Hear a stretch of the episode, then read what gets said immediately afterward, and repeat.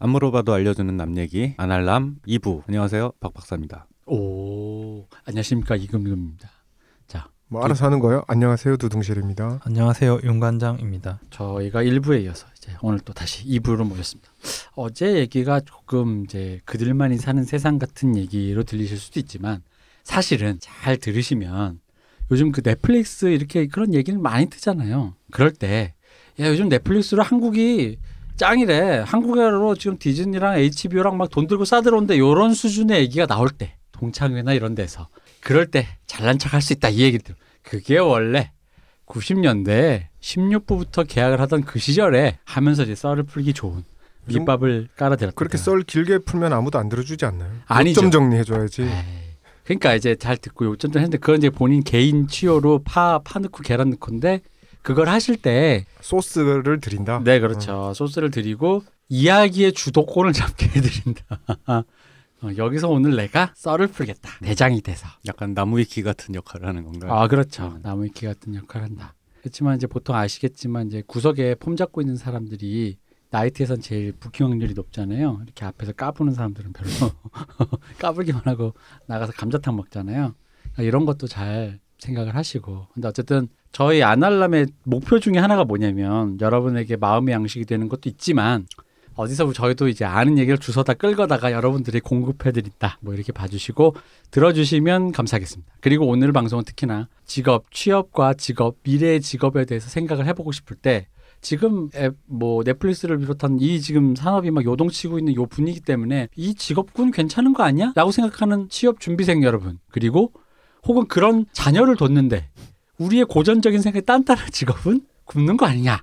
라고 생각하는 어른분들, 부모님들, 학부형들을 위해서 마련한 연초에 마련한 취업 그 뭐랄까 가이드다 이렇게 생각하고 들어주시면 근데 감사하겠습니다. 이미 거기서부터가 세대 차이가 확 느껴지는 게 요즘 부모님들 중에 딴따라니까 음. 이런 부모님도 없는 건 아니겠지만 옛날과 다르게 진짜 모르시는 진짜 많아요. 아, 많지만 요즘은 또 한편 옛날엔 거의 열에 아홉이었다면 요즘은 한반 정도는 네. 이 대표님도 아시겠지만 하다못해 내 아들이 중3인데 음. 음악 저 작곡가가 되고 싶어요. 이러면 옛날에는 싸들고 말렸다면 잘 모르시네. 제가 그런 학부모님들을 조금 만나 뵙는 직업에 잠시 한때 종사했지 않습니까? 제가 폄하하는 건 아닌데요. 만약에 예를 들어 그렇게 말하면 보통 이제 박 두둥실님처럼 그렇게 말해요. 아니 요즘 아이돌을 보는 시선도 많이 좋아지고. 그래서 엄마 나 아이돌 되고 싶어 연습생 춤 배울 거야 수우파 버튼 춤출래 작곡 작곡해서 막 지드래곤처럼 저작권료 벌래 이게 재밌는 사람 제가 이건 진짜 폄하하는 게 아니라 제가 그냥 느낀 인상만 얘기 드리면 그분들 머릿속에서 그 사람들은 딴따라가 아니에요. 아 오케이 뭔지 아시겠죠? 음. IP를 소유한 자본가의 예? 맞습니다. 그 사람들은 주커버그 같은 성공한 자본가지 그분들 머릿속에 그 사람은 딴 따라가 아니에요. 그럼 이제 그 다음을 따라가는 건가? 이제 넷플릭스를 보면서 이제 오징어 게임을 만들고 싶다는 아들을 위해서 맞죠. 그렇죠. 노트북을 사주고 너는 음. 맥북으로 글을 쓰거라 뭐 음. 이렇게 아, 예, 맞습니다. 그러니까 이전에는 글을 쓴다면 진짜 굶어 죽는다라는 얘기했고 옛날에 그 한국 최고은 작가였나요? 음. 약간 그때 되게 좀 안 좋게 돌아가신 분도 계시고 하다 보니까 이 업계 이미지라는 게 또 글을 쓴다, 뭐 또 글을 영화계 간다, 뭐 이런 게 좀 하드한 어떤 그런 이미지가 있는데 비해서 우리 사회에서 이제 엔터테인먼트 문화에서 그런 걸 이미지 세탁을 한 게 작곡, 또 텔레비전 나오는 거 보니까 뭐 장비도 별로 없더라. 그리고 뭐 아이돌 열심히 하면 되더라. 약간 그런 거 그분 그런 거 마찬가지로 우리도 영상업계도 약간 그런 이미지 쇄신 작업에서 이게 하나의 직업군으로 원래는 생각을 안 하셨는데 한번 고려해 볼 대상이 될 수도 있지 않을까. 사실 조건은 좋은 게 작곡하는 것보다 훨씬 투자금도 적고 그 작곡 공부하는 그 어- 아들에게 사주려면은 최소한의 일단 최소 몇십에서 몇백이 필요하다면 이거는 아직 일단 아래 한글 혹은 뭐지 워드를 쓸 수 있는 노트북 하나만 있어도 일단 시작할 수 있기 때문에 이럴 때 또 제가 들은 말씀이 있죠. 모 감독님이 제가 글을 쓴다고 했을 때 갑자기 뭘 보- 화면에 뭘 보여주셨는지 알아요? 기계식 키보드 사이트를 보여주면서 너 그런 걸로 어떻게 글을 쓰냐며. 무접점 방식의 아니 뭐 여- 그렇다고 해도 있었다. 어쨌든 작곡 그 장비보다는 싸다. 아무리 그래도. 어. 야 금금아 어떻게 그런 걸로 글을 써? 그런 걸로 글이 안 써져.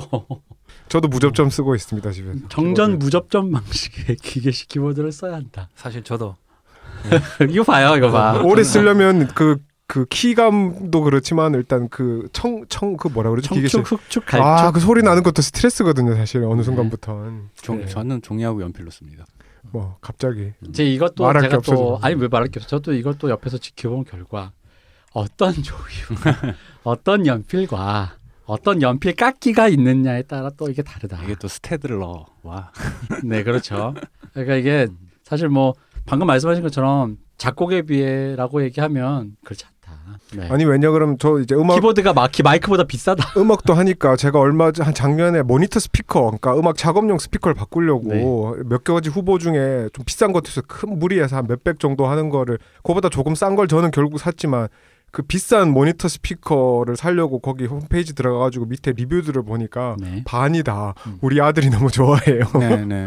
음. 어머니 어머니가 큰무뭐 저기 마법고 사주셨는데 만족해요 이런 게 반 이상이더라고 그래서 그러니까 너무 깜짝 놀랐던 기억이 있습니다. 그 뭐 항상 문해력이 문제다라는 말을 한국에서 계속 하는데 근데 사실 한국이 항상 그런 게 문제야 문제야라는 걸 갖다 관성적으로 떠들다 보면 한 10년 정도 지나면 해결이 돼 있어요. 그러니까 되게 이- 그게 뭐 한국 사회가 가진 탄력성이랄까 뭐 활력이랄까 뭐 그런 거긴 한데 예를 들어서 뭐 방금 얘기했듯이 작곡가라든가 이런 것도 우리나라에는 그 문화적 풀이 없어서 안 돼라는 얘기가 지금도 관성적으로 그런 얘기를 하는 사람들이 있는데 창작력이 떨어진다, 창의성이 떨어진다는데 어느 순간 사실 케이팝에 뭐 외국 작곡가들이 많이 수혈이 되긴 했지만 좋은 프로듀서들이 많아졌고 예를 들어서 한 20년 전에는 한국은 R&D 비용을 너무 안 써. 라는 얘기가 뉴스의 특집으로 엄청 나왔어요. 난 그래가지고 근데 지금 그 순위 아시죠? 한국이 R&D 비용 거의 나라 국가 규모 대비 1인가 그래 전 세계 기준으로 그런 식으로 스타트업도 엄청나죠. 예, 예, 예. 마찬가지로 지금 한국인이 문해력이라 문제야라는 얘기를 아마 10년 후에도 관성적으로 우리는 하고 있겠지만 어느 순간 해결이 돼 있지 않을까라는 생각을 하는데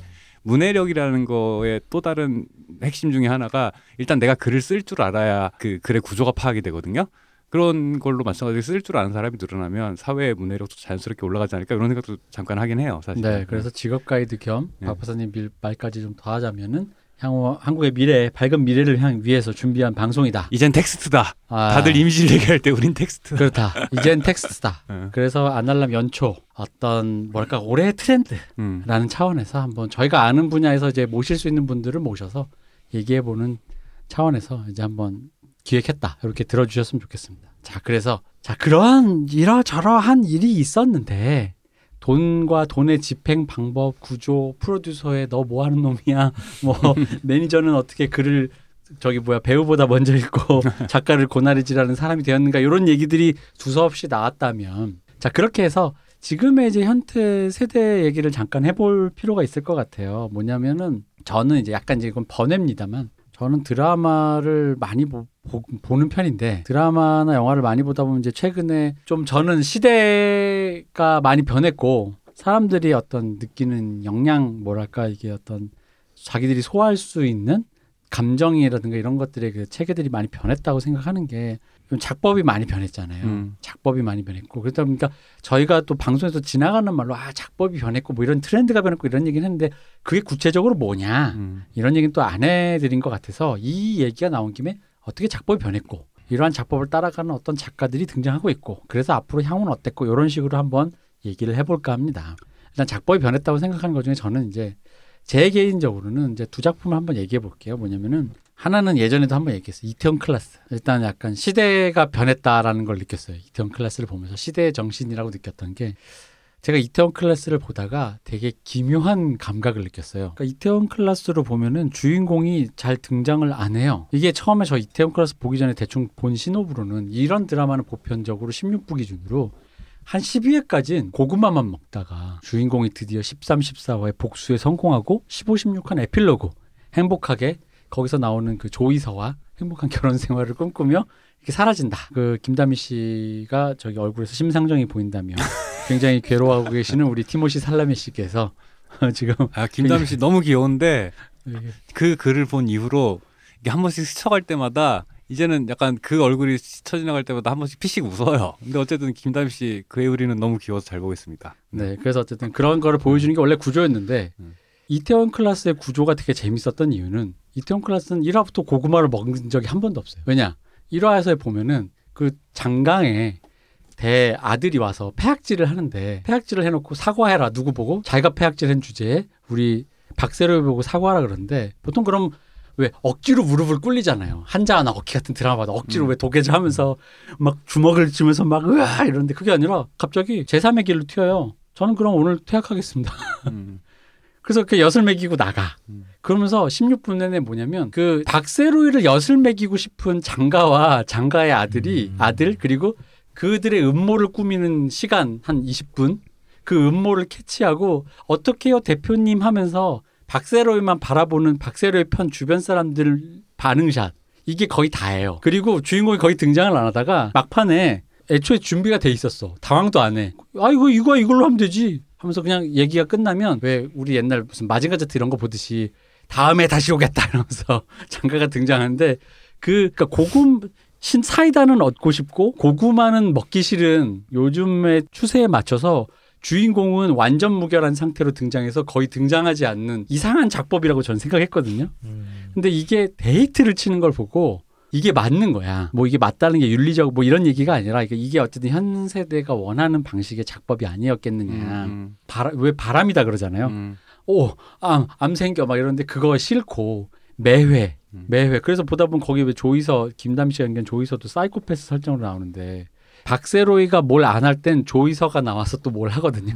사이코패스 설정으로 사이다를 막 앵긴단 말이에요. 물기 얹고 막. 그러면서 이제 그렇게 끝났다고 생각했어요. 그러다 보니까 요즘에는 어떤 느낌이냐면 아 이런 식이면 이게 무슨 문제냐면 이야기가 빌드가 사라지는 거거든요. 그러니까 말 그대로 그런 거다. 내가 제가 뭘 꾸며서 나가 당하고 내가 당했기 때문에 복수하고 싶은 마음이 생기고 그 마음이 생겨서 다시 한번 되치기를 하려고 이런 A, B, C, D의 빌드가 있는 게 극작법의 어떤 순서인데 그러니까 당한 게 커야 복수심도 커지고 네. 그 복수심이 이제 이야기의 동력이 되는 건데. 그렇죠. 그, 그 감정들을 빌드를 시키는 거죠. 근데 음. 이 빌드가 없고 어느 순간 갑자기 중간에서 끊고 그랬다 치고 생각은 이미 다 했고 주인공은 이미 완성돼 있고 계획은 다 짰고 그냥 그걸 짠 하고 보여주면서 빨리 소화시켜서 다음으로 넘어가야 된다. 그러다 보니까 이태원 클라스 볼 때 느꼈던 게 아까 우리 일부에서 얘기했던 거 이런 구조면 16부가 진짜 길다 진짜 길었거든요 음. 약간 재미있는데 아, 확실히 좀 길다 16부가 길다 이걸 일주일에 두 편씩 볼 건 아닌 것 같다라는 느낌이 들었거든요 아니면 그거를 차라리 더 길게 해서 전원일기처럼 네. 일생에 조각조각을 그런 식으로 해가지고 하면 또 모르겠는데 그 뭔가 이제 큰 음. 사건이 흐르는 것처럼 느낌이 되는데 16부작이 되다 보니까 저도 네.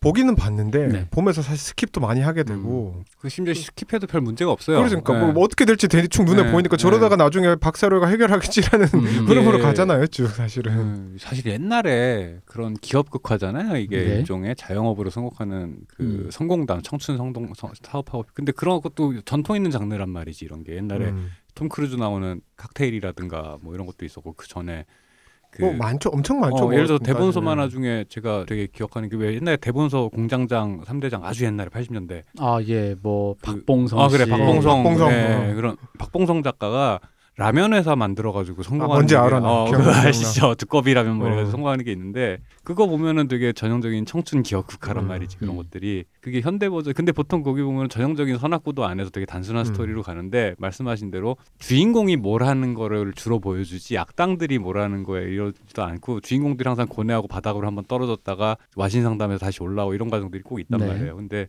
이제 지금은 그런 것들이 생략하는 추세인 게 확실하긴 해요. 네. 그러다 보니까 그 이런 추세 드라마들이 많아지고 확실히 그런 식으로 이제 흔히 말하는 고구마를 줄이고 사이다를 늘리면 그럼 사이다를 늘려야 되는데 고구마가 없이 어떻게 하지? 그러다 보니까 이제 아까 말한 그 고구마의 형태를 주변인들의 그 반응샷으로 채우는 거죠. 주인공은 고구마를 먹을 수가 없으니까 주인공은 뭔가 답이 있을 거야. 이게 굳이 얘기하면 옛날 왜 옛날 공포 영화 스크림에서 음. 스크린 보면 구조가 그거잖아요. 처음에 시선이 차단돼서 전화가 왔을 때 그 여자 주인공이 시드니니까 hello 시드니 하면서 이게 스크림에 그 악당이 할때 악당이 어디 있는 줄 모르니까 거기서 시선이 이게 불균질한 악당이 나를 보고 있죠. 나는 악당을 어딘지 모른다라는 이 불균형된 시선에서 오는 공포잖아요. 근데 이걸 뒤집는 쾌감이 마지막에 이제 그 시드니가 이 놈이 어떤 놈인지도 알고 어떤 방식인지도 아니까 숨어서 역전을 하죠. 다시 전화 걸어가지고 그 여자 주인공이 이봐 하면서 hello 이러잖아요. 그러면서 거기서 쾌감이 발생하는 건데 요즘은 그 뒷부분만 보여준다는 거지. 음. 앞부분에 그 부분은 안 보여주고 그런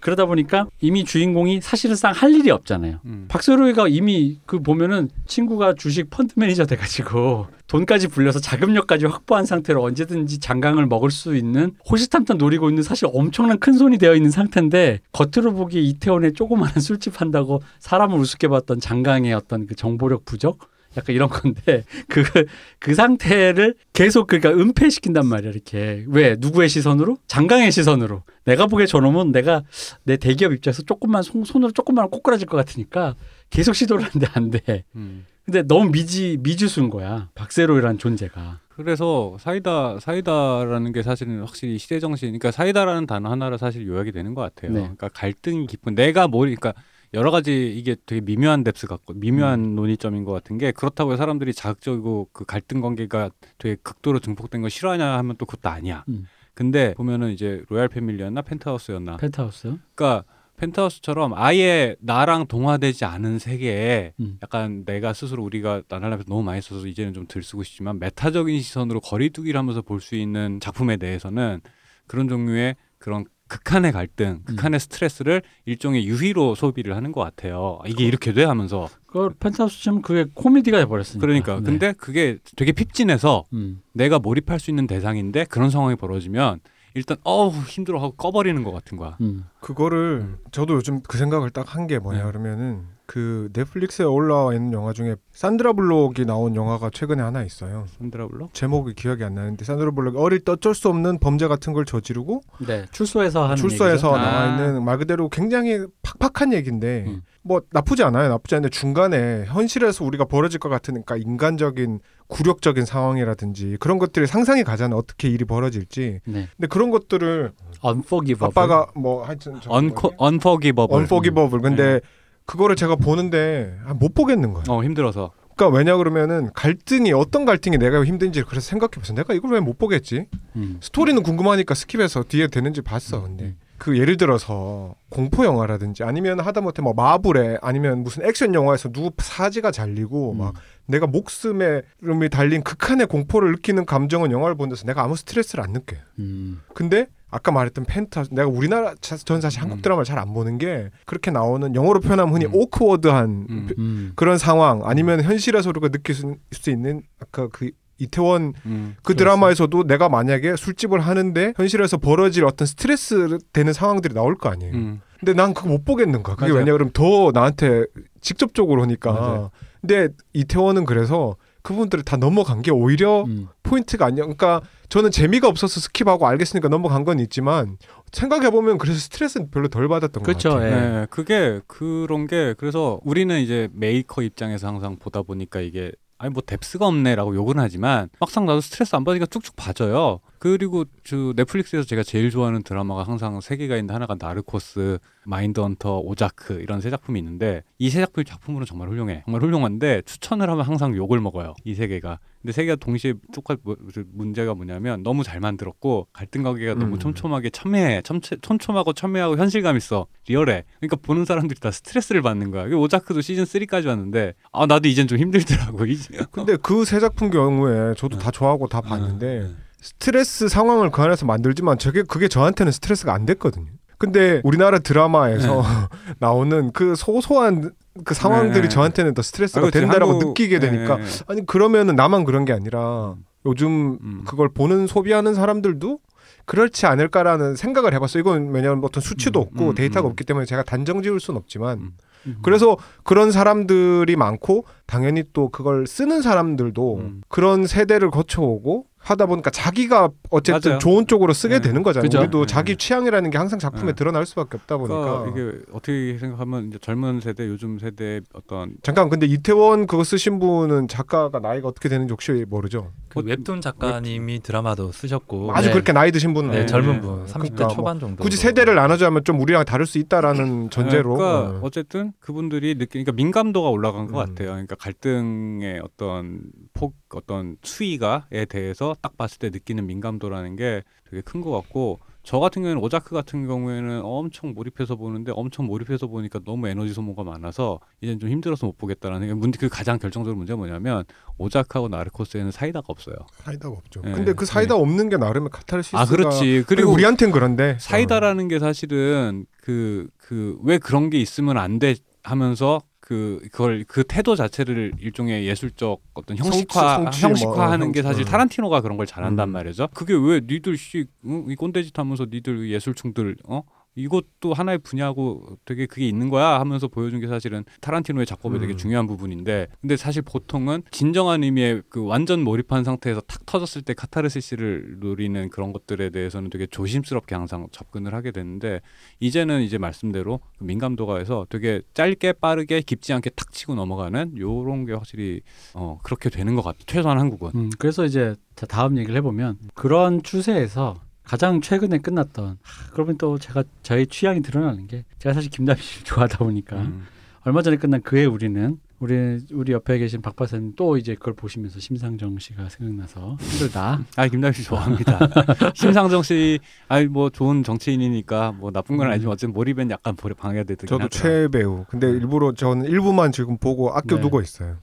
근데 이제 그의 우리는을 보면 확실히 그런 게 약간 이제 이거를 조금 좀 뭐랄까 좀 그렇게 얘기하면 이게 그러니까 보시는 분들이 스트레스를 안 받으려고 노력했다는 게 너무 보여요. 뭐냐면은 주인공들의 어떤 컨디션을 통해서 관객들이 받을 수 있는 스트레스라는 게 뭐가 있을까? 뭐 보통 이런 게 있죠. 주인공의 직업이 하찮아. 그것 때문에 사람들로부터 세상에 주, 그러니까 주인공이 속한 사회로부터 멸시를 받아. 일단 패스. 주인공 직업이 너무 좋아. 돈도 벌어. 그러다 보니까 그 중간에 보면은 예를 들어 이 직업군에서 돈은 벌 만큼 벌지만 그럼에도 불구하고 김다미 씨가 집이 좀 어려웠던 사람으로 출신으로 나오다 보니까 근데 옛날엔 그게 집이 너무 어려우면 단순히 그 내 마음의 어떤 그리고 살면서 약간의 불편함 정도 수준이 아니라 굉장히 좀 depth가 깊었잖아요. 삶을 삶 자체를 좀 먹는 뭐 이런 네. 식으로 스토리가 흘러가는 경우. 영혼이 갈킨 갉아먹는 근데 그런 게 아니라 그냥 이제 제가 이 그 해 여름을 보면서 우리는 보면서 느꼈던 게 뭐냐면 그냥 컨디션인 거예요. 그리고 약간 그게 나의 약 그러니까 상처 이게 이런 말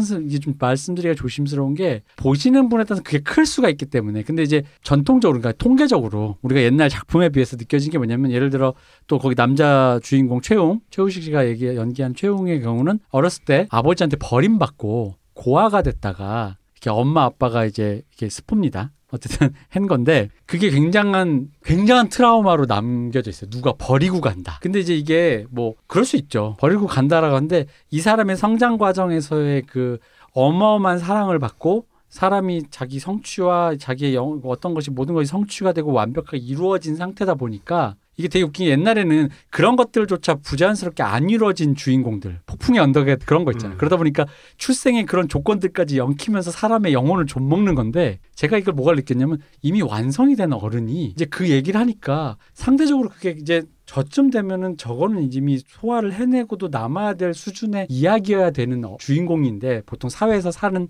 사람의 경우. 근데 그거를 고- 통해서 거기 안에서 막 이러는 거야. 근데 그러다 보니까 저게 저렇게까지 될까? 내가 생각을 하다가 생각 역산을 해본 게 뭐냐면 이 사람 지금 사회적으로 그 뭐 심리적으로 부모님이 다 사랑 양부모님 사랑 주고 해서 모든 게 다 이룩된 상태잖아요. 그러니까 그 트라우마가 넘기 쉬운 트라우마인 거예요. 생각 그러니까 제 생각이랑 똑같은 거죠. 넘기 쉬웠기 때문에 선택한 거야 작가도. 그러니까 되게 가벼운 얘기라는 거지. 더 인생을 좀 먹는 얘기가 아니라 이게 인생을 좀 먹고 싶다라는 감독의 의- 작가의 의도였으면 앞에 그 설정들을 오히려 뺐을 거예요. 얘가 직업적으로 성취를 좀 덜한 상태고 아직은 나아가는 중이고 내가 뭔가 부모님과의 관계도 예를 들어 뭐 고아원을 전전하다가 양부모한테도 뭔가 학대받고 하지만 나는 심성이 골 이런 식으로 했을 텐데 모든 게 다 이룩된 상황에서 약간 어렸을 때 그거 자체가 트라우마로 우기는 게그 언밸런스가 오히려 방금 말씀하신 큰 갈등을 피해서 빠르게 해결 국면으로 돌파하기 위해서 설정해낸 고난이다. 김다미 씨의 그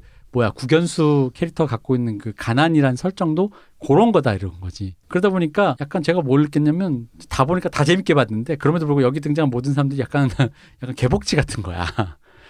별거 아닌데 그, 그 세계 안에 동화돼서 보다 보면 되게 별거 아니거든요. 왜냐면 모든 사람들이 어느 정도의 상처에는 다 recovery 그러니까 회복 능력이 있어 다. 경제적으로나 이미 나이 들어서 그 사회적인 그걸로. 근데 거기서 위기라고 등장하는 게 그 정도 수준에선 다 충분히 회복 가능한 고민들만 나오거든요. 그래서 보면서 어? 그거 다 개복치 같은 거야. 거기다 플러스 그것들이 아까 말씀드렸듯이 빌드업이 없어. 무슨 얘기냐면 이 고민 때문에 내가 이 고민 때문에 불거진 어떤 고민들을 끌어들여서 타인의 영혼도 파괴하고 내 영혼도 파괴하고 그러다 보니 우리 집안 저 집안 풍비박산 나서 원한도 사고 이게 아니라 그냥 그냥 그 고민이었던 거예요. 내 고민이야. 근데 사실 너한테 말 못 하고 있었어. 근데 말했네? 해결. 왜 해결되냐? 아까 얘기했잖아. 이 사람들의 컨디션이 이미 그걸 충분히 뛰어넘을 만한 컨디션이거든요. 그러다 보니까 말을 하는 순간 해결. 그 드라마 그래서 그냥 해결돼요. 그러면서 내가 보면서 어 예전에 제가 그런 얘기 한 게 있을 거예요. 이게 옛날 왜 그거 기억나십니까?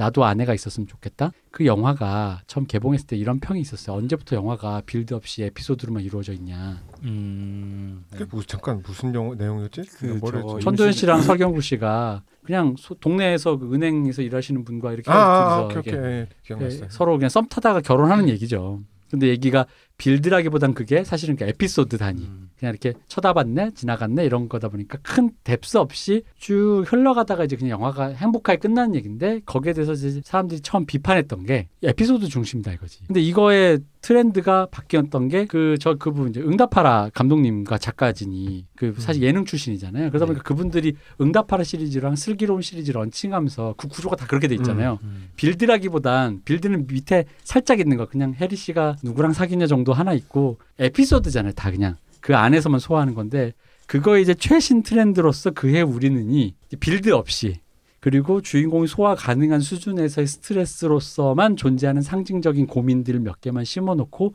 드라마 16개를 달리는 거죠. 그걸 보면 엄청난 위기감이 느껴지는데 네. 이게 어떻게 이게 가능한지에 대한 해석이 제 저한테는 없어가지고 그러니까 저희 세대한테 사실 없어요, 네, 그게. 네. 그래서 이게 뭐지 이게 이런 음. 생각이 들고 심지어 저는 개인적으로 재밌게 봐지지도 않아서 음. 이거를 해석하려고 되게 애쓰고 있거든요. 네. 근데 그 PT 수업 듣는 그 공영 방송의 PD님의 개인적인 지론을 말씀하시기를 그 과거로 돌아 타임슬립물이나 그런 사극 같은 게 유행하는 이유가 현대하지 못하는 스트레스를 그때는 줄 수 있어서가 음. 아닐까. 멸문지화 이런 식으로. 네. 어.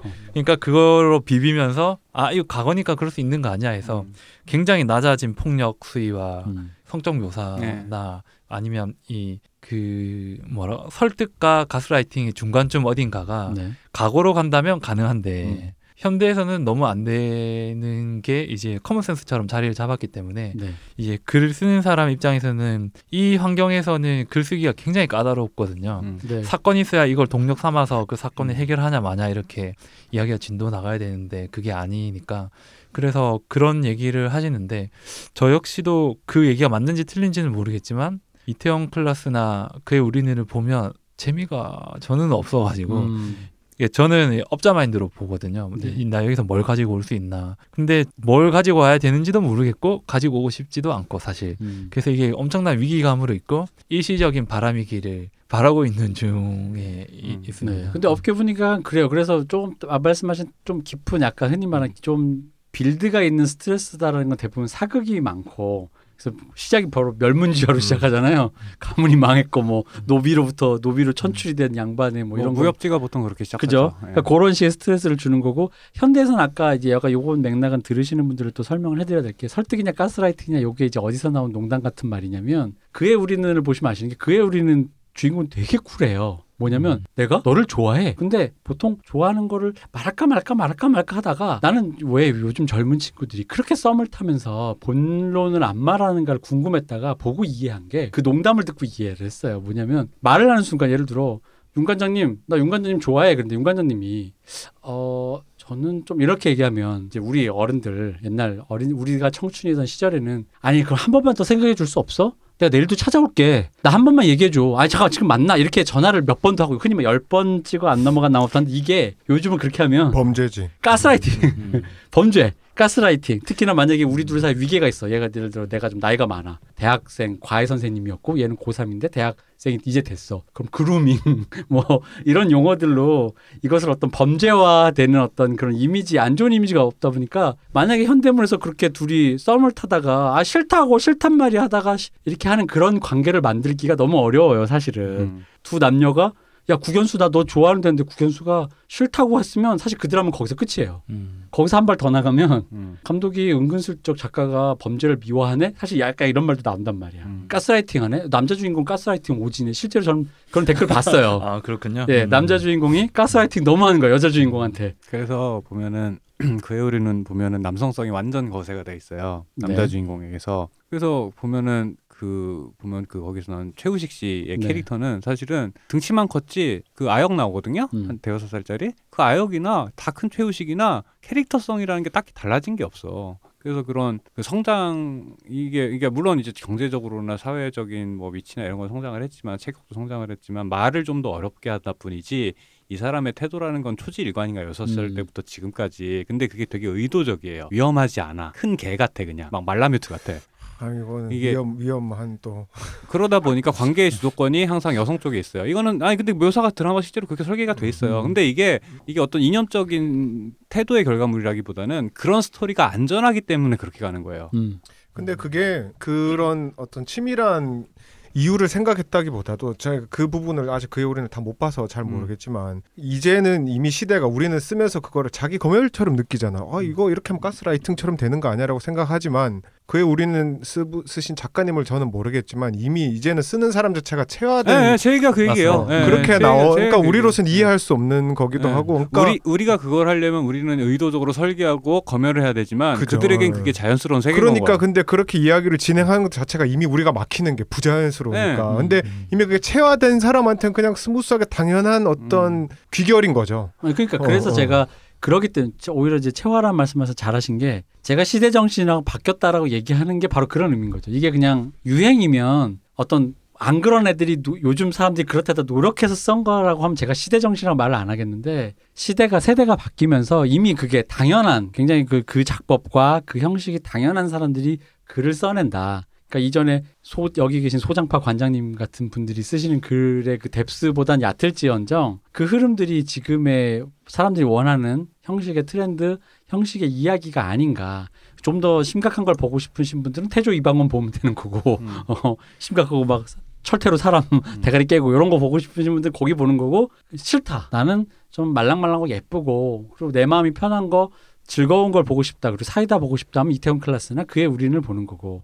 그러니까 그게 음. 결국엔 아까 우리 앞 시간에 얘기했던 거랑 연결이 되는 것 같은 게 네. 그 뭐지? 지금 이제 새로 그 다음 세대 분들이 크리에이터들이 만들고 하는 것들이 이제 업계의 동향과 상관없이 결국은 우리는 이제 사실은 퇴장 음. 음. 해야 되고 왜냐하면 지금은 우리가 그게 어색하게 느껴질 수도 있는데 그게 이유는 그 세대 간에 우리가 몰랐던 그 체화된 그것들 우리가 모르니까 그런 것도 있지만 한편에 그 세대 안에서의 뎁스를 가지기엔 아직 이제 바뀐 지 얼마 안 되지 않았냐라는 생각이 음. 드는 거예요. 이 만약에 이 세대의 이 체화된 그 느낌이 또 세대를 이어서 쭉 쌓이다 보면 우리가 몰랐던 우리가 봤던 옛날 고전에 음. 우리가 말했던 건 사실 전통적인 방식의 이야기 빌드업인 거잖아요. 이 안에서의 빌드업이 또 깊이 있는 방식이 생기겠죠. 근데 우리는 못 하는 거고 그거는 이미 이해가 안 되는 거니까. 아니다 할 수 있습니다. 음. 아, 네, 알겠습니다. 그럼 뭐그 박 박사님 말씀에 조금 이제 비슷한 의견이긴 한데 거세된 남성성이라는 거는 대박 캐릭터의 필수 요소 중에 하나. 이제는 그렇죠. 네. 그렇죠. 근데 이게 나름 유구한 역사가 있는 게 김수현 씨가 그 500년 동안 뭐 누구요? 전지현 배우와 별에서 김- 온 그대? 네, 아. 그거 보면 키스하면 안 되지 않나요? 음, 음, 음. 그 그러니까 성적인 어떤 뉘앙스를 비추면 안 되기 때문에 네.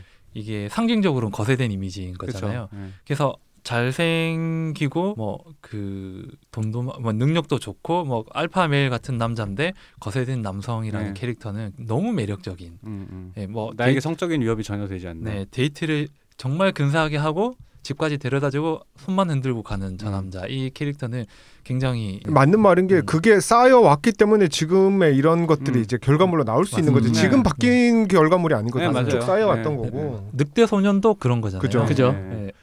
네. 예. 뭐 사실은 가위손부터 시작해서 네, 네, 네. 그런 거고. 아 그리고 이게 음. 사회가 고도화되는 게 이제 선진국 추세로 보면 선진국의 다다른 국가에서 대부분 사회에서 요구되는 게 그런 거세된 남성성 이게 음. 거세된 남성성이란 그러니까 말 자체가 말 자체가 그 그쵸. 부정적인 음, 뉘앙스 음, 남자들이 듣기에 부정적인 뉘앙스인데 그러니까 좀 이렇게 얘기해요 부드러운 남성 음. 이게 뭔가 데이트 폭력을 하지 않고 음. 가스라이팅을 하지 않으며 음. 이 어떤 그런 살해 협박 이라든가 여러 가지 그런 걸 하지 않는 온전한 젠틀한 남성을 이 선진국에서 소 뭐랄까 수요가 있다. 그게 문명화가 되면 될수록 사실 문명화가 된 안정된 세계일수록 남성성이라는 건 잉여 가치거든요. 그죠. 의미가 그럴 수밖에. 폭력적이고 모험, 음. 폭력 성향이 크고 모험심이 강하고 그리고 체제에 반체적이고 어린이들 말 안 듣는 음. 남자애들. 그러니까, 그러니까 어쨌든 그 남자애들의 모험심 그리고 그 반항심 그리고 그 폭력적 성향 이런 것들이 사실은 그 문명화된 세계일수록 그런 그 고유의 성적 물론 이제 젠더 관점에서 뭐 여러 가지 논란의 여지는 음. 있지만 대체로 일반적으로 이제 사람들이 가지는 어떤 관념의 관을 기준으로 볼 때 그 보통 그렇다 보니까 그 우리가 흔히 전통적으로 생각하는 남성상이라는 건 사실 현대 고도화된 현대 사회 특히 이제 그 남자가 힘으로 해야 되는 일들이라는 것들이 많은 방식이 산업이라든가 사회 안에서 다른 뭐 기계라든가 그죠. 체제로 어. 대체가 된다면 남자들이 남성성을 발휘할 수 있는 곳은 사실은 운동선수 되는 것 말고는 없어요. 뭐 그, 아니면 뭐 흔히 말하는 어. 뭐그 건설 현장에 뭐 몸 쓰는 일이라든지 그런 일은 뭐 다 이제. 외국인 노동자들이 수입돼서 한- 근데 네. 그걸 또 어쨌든 대부분 네. 남자들이니까 네. 거세되지 않은 어, 어. 외국인들이 한단 그렇지. 말인가요? 예, 그렇죠. 아, 그 근데 그게 정확한 표현이기도 음. 해요, 사실은. 근데 그 그러다 보니까 상대적으로 사회가 뭐, 문명화된 사회 안에서 데스크 업무를 보는 사람에게는 남성성이라는 게 사실은 크게 유리한 가치가 아닌 거고 오히려 스타트업 같은 걸 하게 되면 이제 젊은 남자분들이나 이런 분들한테 스타트업이 되게 나름 인기 있는 이유는 왜냐하면 거기에 모험이라는 그죠. 요소가 있기 때문에 음. 되게 크다는 거죠. 근데 그게 현실적으로 뭐 약간 따, 딴 얘기로 새는 걸 수도 있는데 제가 그거를 현실적으로 딱 느낀 게 이제 제 친한 친구 중에 어 친구긴 하지만 나이 차이가 저랑 상당히 많이 나는 음. 이제 갓 서른이 된 친구인데 이제 여, 여성 음. 분이에요. 근데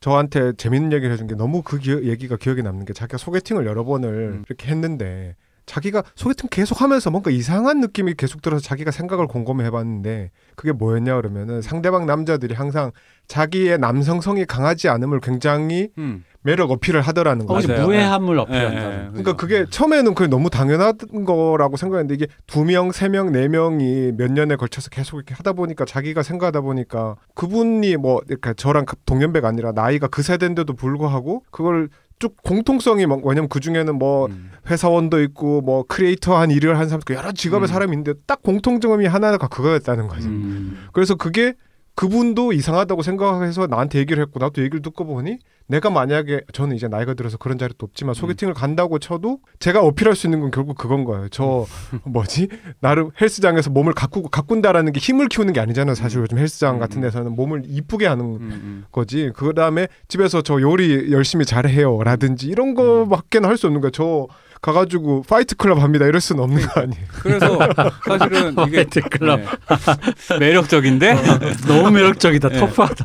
그래서 그 아까 했던 얘기로 돌아가면은 그 관계의 중심이 김다미 씨요. 그해 우리는 해서 김다미 씨로 갈 수밖에 없는 이유는 사실은 보통 일반적으로 생각하는 남성이 그그 연애 이제 결혼 말고 연애 관계에서 남성이 그동안 뭐 이렇게 어 남자답게 뭐 고백하고 뭐 이- 이런 종류의 것들이 위험 인자로 구분되기 시작한 지가 꽤 됐어요. 꽤 됐죠, 맞아요. 꽤 됐다 보니까 그러면 남자가 주체로서 적극적으로 할 수 있는 행위라는 게 사실 별로 없어요. 그, 그, 그, 그러다 보니까 당, 당연히 그 관계에서 키는 여자가 쥐고 있는 거고 그래서 그 대사 중에 사실은 아예 대놓고 선언을 해. 그 최우식 씨가 대사 중에 이것도 스포지만 아니 어차피 나는 계속 너한테 진다. 내가 내, 아- 네 앞으로 다, 다시 찾아온다. 그러니까 넌 나한테 그냥 미안하단 말만 하면 된다. 라고 얘기를 해. 그들의 관계는 사실 그걸로 정의가 되는 건 거야. 근데 그런 것들이 결국에는 그 모든 아까 얘기한 드라마의 뎁스하고도 사실 관련이 있는 거예요. 사람이 갖고 있는 어떤 변수, 사람이 삐끗할 수 있는 어떤 요소들이라는 걸 다 거세해 놓고 나니까 남는 거는 뭐냐면 내가 이제 이 대표님이 정리해 주신 것처럼 내가 이제 그런 위험 요소를 다 제거한 상태에서 내가 넘을 수 있는 허들 허들이란 건 얘 내가 선택하지 않은 생내적인 것들밖에 없어라는 건 거지. 그죠. 예. 아버지가 나를 버렸다지. 내가 네. 아버지 손을 놓은 건 아니니까. 그러니까, 예. 음. 아니 그래서 궁금해지는 게 윤 관장님은 지금 PT 하시면서도 열심히 또 글도 쓰시니까 네. 이런 것들을 의식을 계속 하세요 아니면은 저는 일단 그 젠더 이슈에 대한 거를 굉장히 그러니까 임- 젠더 이슈뿐만 아니라 어떤 이미 이렇게 체화됐다라는 어떤 네. 시대 흐름이라는 그러니까 게 있잖아요. 사실 잠깐 정리를 하면 사실 이 부분이 조금 들으시는 분들이 생각하는 게 젠더 이슈로 생각하실 수 있겠지만 젠더 이슈도 이거 우리는 맞지만 비판적인 관점이 어, 아닌가 음. 시대가 그렇게 됐다라고 음. 얘기하는 거예요. 젠더 네. 이슈이기도 하지만 사실상 다른 한편으로는 시대가 원하는 또 다른 의미의 그 role인 role model인 그렇지. 거죠 음. 역할인 거죠 그래서 우리는 creator들 입장에서 그 역할 거기엔 당연히 나, 사람을 사람이 주인공이니까 사람은 여성 남성 뭐 다른 성도 있고 제3의 성도 있다면 그들이 시대가 요구하는 그 성에 대한 모델에 대해서 이제 얘기하는 거지 음, 음. 이걸 젠더 이슈로만 그죠, 뭐 봐서 그런 문제는 아닙니다. 혹은 특정 네. 진영이나 특정 문제 때문에 아니 이게 페미니즘 때문에 뭐 페미 묻었나 이런 약간 이런 식으로 또 음. 받아들이시거나 또 그 반대로 음. 페미니즘에 대한 그것이 검열 기제로 작동해서 creator들을 지금 입을 틀어막고 이렇게 생각을 하시면 안 되고 음. 시대가 변해서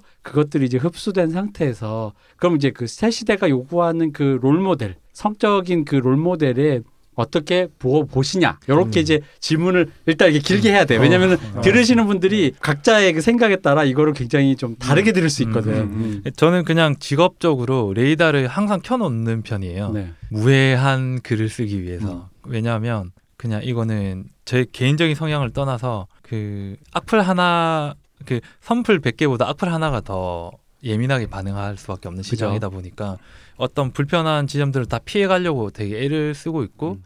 애를 쓴다기보다는 그게 좀 몸에 배어서 음. 그 다양한 의견을 듣, 들으려고 하고 내 위치에 반대에 있는 사람 목소리를 좀 더 크게 들으려고 하는 태도를 가지고 있기는 하고요. 하지만 더 위협적으로 느껴지는 거는 그래 이제 나도 대박 캐릭터는 남성성을 줄여야 된다. 뭐 음. 그런 생각을 가지고 있고 대사도 굉장히 신경 써서 써야 된다라는 건 있지만 그거는 조금 힘들어요. 그냥 별 일이 안 벌어졌는데 60분이 지나가는 거. 어 그거 되게 네. 엄청난 skill이에요. 거기서 위기감이 훨씬 더 크게 네, 네. 오고 있고 그러려면 뭔 일이 벌어 그러니까 그 선배들이 하는 그 PT 회원님들이 경력이 많으신 작가님들이 하는 얘기가 뭐냐면 이제 인사 그만하고 싶다. 인사? 네. 그럼 무슨 무슨 말씀이세요? 이랬더니 맨날 누구 만나서 안녕 밥 먹었니? 이 대사를 더 이상 쓰고 싶지가 않다는 거예요. 아 네. 네. 진도를 빼고 싶다 나는 사건이 음. 벌어져서 범인이 누구냐 뭐 음. 아니면 사겨, 사귀어서 헤어졌냐 말았냐 오해가 있냐 없냐를 얘기하고 싶은데 16부를 나는 못 채우겠다 음. 그래서 이 얘기를 안 하려면 만나서 인사하고 밥 먹은 얘기를 하고 동네 등장인물들 만나러 다니고 이렇게 해야만 이 분량이 빠지는데 그것 좀 안 하고 싶다 이런 말씀 진짜 근데 그게 하시고. 우리는 그걸로 채워져 있는데. 네, 제 생각에는 그 말씀하시는 분들도 이 드라마를 봤을 때 위기감을 엄청나게 느끼지 않았을까? 어, 이건 뭐지? 이렇게 네. 되지 않았을까? 동네를 돌아다니면서 동네 사람 만나고요. 밥 먹고 그, 네. 그차 마시는 게 다예요. 네. 근데 이게 들으시는 분들이 그게 왜 뭐 어때서라고 생각하실 네, 네. 수 있는데, 그러니까 저희 같은 경우에는 이게 몸에 배인 게 그 어릴 때부터 교육받고 하던 게, 그러니까 그게 정답은 아니지만 보통 이렇게 말하죠. 좋은 글, 음. 좋은 사건들은 시작부터 설명하는 건 재미없다라고 우리는 머릿속에 박혀 있어요. 음. 사건의 중간으로 들어가라. 뭐 이런 식의 음. 그것도 일단 그게 정답은 아니고 작법의 일부 중에 하나인데 아까 윤 관장님 말씀하신 거는 그러니까 시시콜콜한 것부터 다 시작해서 그걸 보여주는 것 자체가 우리한테는 체질적으로 일단 맞습니다. 체화가 안 돼 있는 일이라는 거죠. 아 근데 제가 오래된 일본 드라마 영화의 매니아인 제 개인적인 소견을 말씀드리자면은 이 특별히 또 한국인에게 약간 체화되지 않은 감각이라는 생각이 좀 있어요. 일본 영화나 드라마를 보면 이게 야스지로와 그 그분들의 전통이 있다 보니까 근데 그러니까 예를 들어서 무슨 말씀이시냐 근데 네. 그건 그 작품 특유의 그 세계관이라는 거 우리가 음. 아니까 처음부터 그런 작품을 쓰겠다라고 하면은 이제 상관없죠. 근데 음. 이제 윤 관장님 말씀 제 생각에 그런 게 아닌 것 같은데 마치 그 작법처럼 쓰게 될 때 이상하다 이런 거잖아요. 그러니까 오즈 야스지로 같은 거를 쓰겠다고 치면 그게 아무 문제 되지. 않는데. 네. 예, 그러니까 그거 자체는 그 어떤 특정 장르 아니면 장르? 특정 그 분위기 속에서에 맞는 작법이라는 게 있는데 아마도 요즘은 16부작을 채우려고 하다 보니까 이거는 우리는 액션을 지금 써야 되는데 왜 밥 먹었니부터 시작을 음. 하고 있지라는 어떤 개념이 아, 아, 닌가 그러니까 정리하면 어. 구로자 아키라 같은 걸 쓰는 장르인데 들깨 같은 영화에 어. 구로자 아키라가 기용한 작가가 야스지로인 거야. 그래서 그래서 야스지로가 밥 와, 먹었니? 첫 씬이 다다미에서 어. 시작하는 이, 거죠. 이, 이 시나리오 제목이 혹시 오하이오니? 뭐 어, 이런 건데. 엄마 오늘 저녁에 돈가스 먹으러 가요가 첫 대사라는 어. 거지. 이제 그 얘기인 거잖아요. 그죠. 그런 감각이면 맞습니다. 좀 이상하다 이런 근데 게. 사실은 원래는 그냥 그 누구야 그 미운의 토시로가 바로 형사 현장에서 시체 이게 뒤적이면서 나와야 되는데. 그죠. 우리는 그리고 그게 더 익숙하기도 하고 어. 사실은. 근데 어. 갑자기 전화 걸어서 오늘 돈가스 먹을 거야라고. 사건 현장 어. 시체 보기 전에 엄마한테 전해서 어. 엄마 오늘 돈가스 저녁 메뉴 이게 어때요? 엄밀히 이러면서. 얘기하면은 갈등이나 스토리가 없다는 말은 아니에요. 이건 미시적인 거지. 아, 그렇지. 음, 어. 그죠? 미시적인 거란 말이죠. 아무 사건이 없는 네. 이야기라는 건 없죠. 그런 건 어떻게든. 아니에요. 미시적인 건데 문제는 예를 들어서 제가 이제 그해 우리는을 보면서 재밌게 본 이유가 뭐냐면 제가 떠오르는 여러 가지 작품들이 수도 이게 reference로 수도 없는 작품들이 떠올라요. 떠오르는데 뭐 거기에 대놓고 제목으로 나오는 뭐 그 우리가 그 시절 좋아했던 소녀 대만 영화가 있고 뭐 여기 우리 아날람에서 몇 번 언급했던 블루게이트 크로싱 네. 도 있었고 그리고 대표적으로 제가 제일 많이 떠오르는 게 이제 이 대표님도 좋아하시지만 옛날 일본 드라마 중에 모토카레 아 그죠. 모토카레라는 작품이 있었고 또 한- 정말 좋은 작품이죠. 그리고 그, 그 하라 히데노리라는 만화가가 그린 내 방으로 와요라는 작품이 있어요. 히데노리 좋은 만화가죠. 예,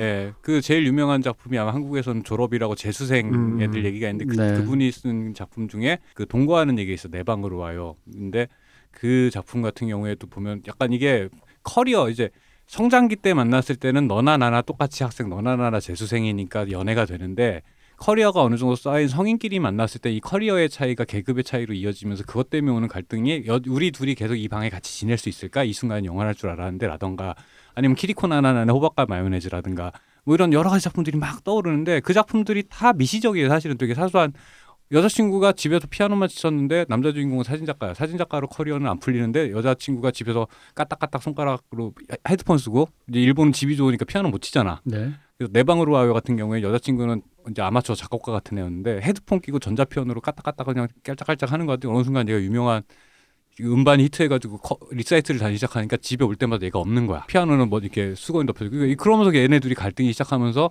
그 이제 이 대표님 표현대로 개복지 같은 연애를 이제 하기 시작하는데 그 감성이 지금 한 20년 전 일본 감성인 건데. 근데 이제 일본 이- 영화에서는 이제 그게 전통이 있다 보니까 예, 예. 그게 이제 그 특정 장르에서 음. 굉장히 타이트한 법 규칙들이 있잖아요. 그러니까요. 예, 예. 근데 이제 말씀하신 것처럼 한국에 한국은 되게 이종 장르도 많고 음. 한국에는 원래 좀 약간 혈기왕성한 솔직히 한국으로 치면 약간 오지아스지로보다는 구로사 아키라 쪽인데 선호가 음.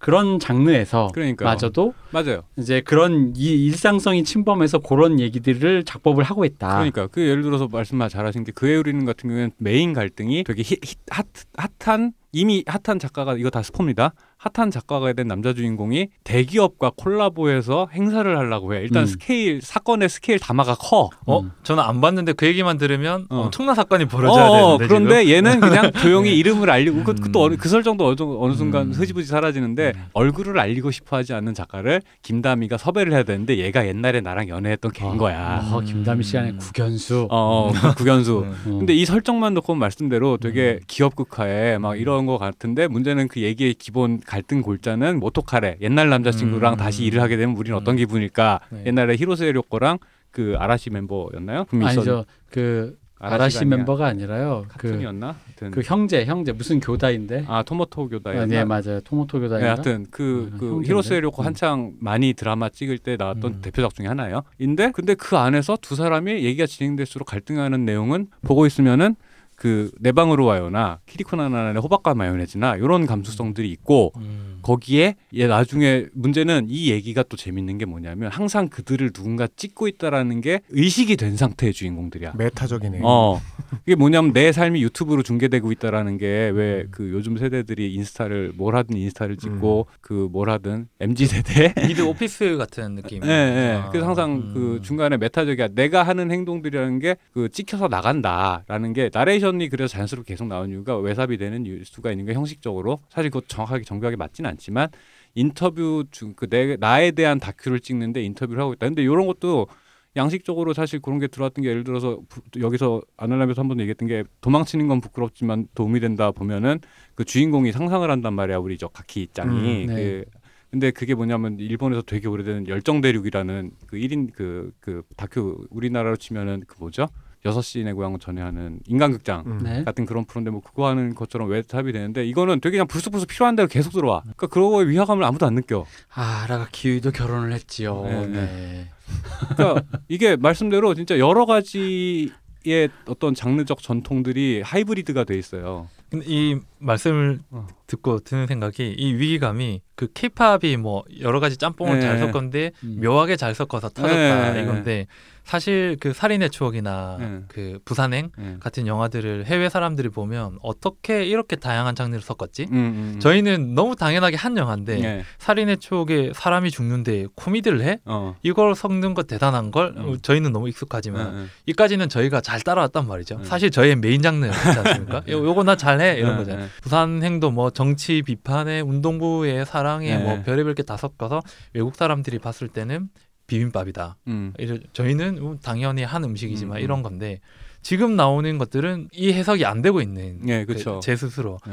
여기도 뭔가 될 법한 걸 다 섞었는데 그 고추장이 없는 어떤 네, 거를 맛있다는 거야 이게 네. 비건이야 뭐야 뭐 네. 이런 상황에서 그 위기감이 저한테는 그쵸. 있는 거죠 근데 한편으로는 오징어 게임도 잘 되고 네. 지금 우리 학교는 또 잘 되기 때문에 예, 예. 나는 저쪽에 투신한다 강력한 이야기가 있는 곳에 그러니까 멜로를 쓰더라도 무슨 강력한 기분이, 얘기. 무슨 기분이냐면 네. 난 락커야. 나는 락커인데 음. 90년대 말에서 2000년대 초넘 때 이미 힙합으로 대세는 넘어갔지만 여전히 락커 시장은 있어. 음. 약간 음. 내가 건지노지지가 됐어라는 약간 이런 느낌이 있어요. 라커까지 그렇게까지 궁지로 갔나요? 아니 뭐 그렇죠. 그래서 어쨌든 그러다 보니 시대의 작법이 변하고 이건 이제 작가 기준에서 얘기 말씀드린 거고 이제 그럼 이제 감독 기준으로 얘기를 해보죠. 음. 왜냐하면 사실 이게 재밌, 재밌는 게 아까 우리 일부에서 잠깐 지나가면서 얘기했지만 드라마는 작가의 예술이다 보니까 사실 감독에 대해서는 그렇게까지 중요도라든가 뭐 그런 거에 대해서 크게 얘기는 안 했어요. 그분들은 오퍼를 주시는 분이지 기회를 열어주시는 분이지 그분이 무슨 크리에이터로서 이렇게 존중받는 분들은 크게 이렇게 아니었는데 아 이게 그분들을 내려가는 게 아닙니다. 그분들이 영화 감독보다 창작력이 떨어지고 너희들은 창작가가 이런 얘기가 아니라 업계의 분위기가 그분들은 이제 그분들의 역할이 따로 있었다는 거죠. 드라마. 안에서 롤이 좀 다르다. 네, 롤이 달랐다는 네. 거죠. 프로그램 디렉터였기 때문에 그 프로그램의 여러 가지를 관장해야 되는 게 있는 거고 영화 감독과는 조금 이제 수행하는 롤이 달라서 그런 건데 어쨌든 간 지금은 OTT 시장이 되고 나서 감독, 작가가 그러니까 거의 영화적인 시스템에 조금 더 기울어진 감독 작가를 굉장히 지금 중요시하는 시스템으로 가고 있단 말이에요. 그러다 보니까 드라마 PD조차도 드라마 연출자들마저도 영화 감독처럼 영화 감독 같은 그런 연출자의 이름, 명성을 갖게 되는 것이고 그러면서 이제 그들이 이제 OTT 시장에서 다른 영화 감독과 함께 그 연출의 그게 이제 연출가로서 그리고 작가들은 또 작가로서 이렇게 올라가게 되는 그런 추세인데 업계에서 보고 있는 근데 이제 이 둘이 롤이 다르다 보니까 각자의 세계관이 저희가 이제 알기로는 다르잖아요. 그러니까 영화 감독이 영화를 만들려고 하면서 연출이라는 것을 하기 위해서 하, 이게 뭔가 뭐, 뭘, 뭘 어떻게 해야 되지? 오늘 집에 가서 뭘, 어, 오늘부터 감독이시니까 내일 지금 우리 학교를 찍으시려면 이거 하셔야 돼요 할 때 영화 감독 출신과 드라마 감독 출신이 다르잖아요. 자, 이제 이 얘기를 좀 해야 될 것 같아요. 근데 여기서 오는 충돌들이 저는 그러니까 저희끼리 어, 메이커들 입장에서 봤을 때 약간 이렇게 그가 그 각 출신마다 보- 만들어낸 게 좀 달라서 뭐 좋게 말하면 재밌고 나쁘게 말하면 약간 혼돈 혼파망이라는 생각이 들어서 그렇거든요. 자 그래서 음. 어, 어떤 이 감독과 이 감독이 영화 감독과 TV 감독 이걸 업계에서 보는 어떤 분위기 이런 거에 대해서 좀 한번 주시죠. OTT 기준으로 말씀하시는 거죠? 그러니까 그러니까? 요즘에 이제 요즘 추세- 추세상 추세 어. OTT에서 촉발된 시장에서의 그 관점의 변화 음. 뭐 이렇게 생각하면 되겠죠. 뭐제 생각에는 이제 영화 영화는 감독의 영화고 감독의 예술이고 드라마는 작가의 예술이라는 거에 전적으로 이제 아 맞는 말이구나 하는 생각이 들고 어깨 너머로 봤을 때 그렇지만 조금 두 명 두 이제 작가와 감독이 영화 드라마에 따라서 그 힘이 센 포지션이 다르지만 그 영화 감독과 드라마 작가의 그 뭐라고 해야 되지 그 생태계도 좀 달라서 네. 영화 감독님들을 보자면 UFC 선수 같다 음. 이런 생각이 많이 들거든요. 왜 그러냐면 한 경기 나가서 이기면 음. fight money를 받을 수 있어요. KO로 끝장나게 이기면 내가 신인이라도 그 fighter of night 같은 상금도 음. 받을 수 있고 UFC에서 너는 세 게임 더 해. 음. 이렇게 할 수 있거든요. 음. 한 게임 이기는 게 너무 중요한.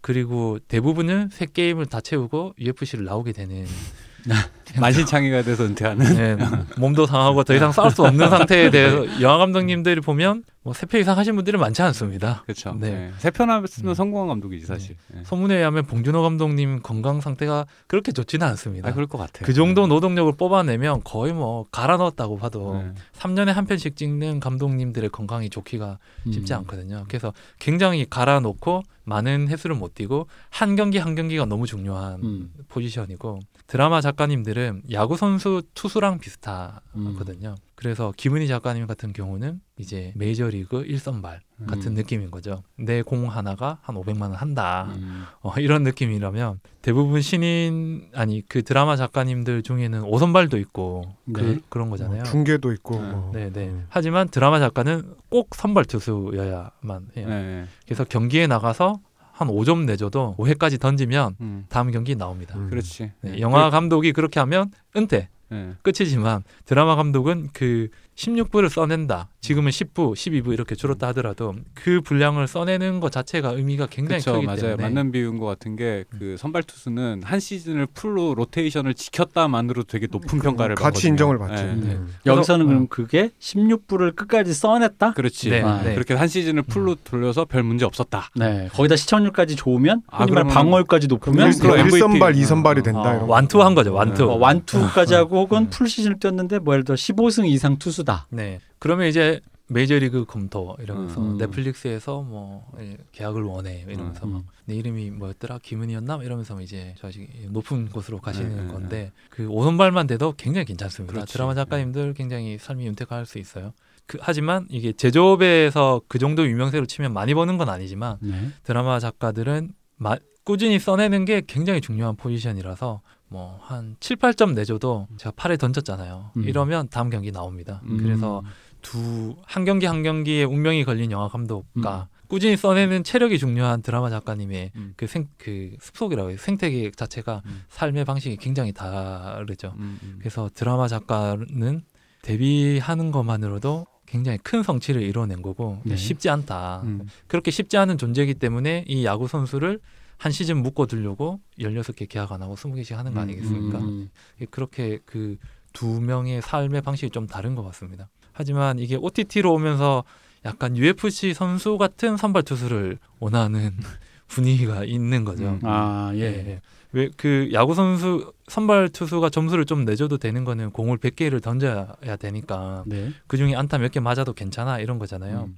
드라마 감독님들이 10회차까지 못 찍거든요. 네. 60분을 찍는데 7, 8번 정도 나가고 후반으로 갈수록 회차가 줄어드는 걸로 음. 알고 있는데 초반에 돈을 많이 쓰기 때문에 그래서 한 번 나가면 무조건 10분을 찍어 와야 되는 하루에 10분은 네. 걷어내야 된다. 네. 그러면 뭐 이제 10분의 오케이 컷을 찍기 위해서 음. 한 30분 정도의 오케이 컷을 가져와야 자를 거 자르고 10분 남는 거잖아요. 음. 그래서 그런 분들에게 콘티 좀 안 좋은 거가 무슨 의미냐. 아, 그렇지. 네, 공 100개 던지는데 안타 10개 정도 맞는 게 당연한 거 아니냐. 음. 이러니까 뭐 조명이 문제냐. 7회를 던졌는데 음. 음. 나, 나는 사선발이다. 음. 이게 가능한 포지션이 인 거죠. 그런데 OTT로 넘어왔더니 OTT가 우리는 글로벌 경쟁을 해야 되니까 음. 퀄리티를 좀 높여달라. 음. 이게 아마 넷플릭스가 요구하는 게 4K 이상의 뭐5.1 예, 채널 그쵸, 사운드 그쵸. 뭐 이런 예. 기술적인 기준을 높여놨잖아요. 예. 그렇게 하다 보면 15회차 정도를 나간다고 알고 있거든요.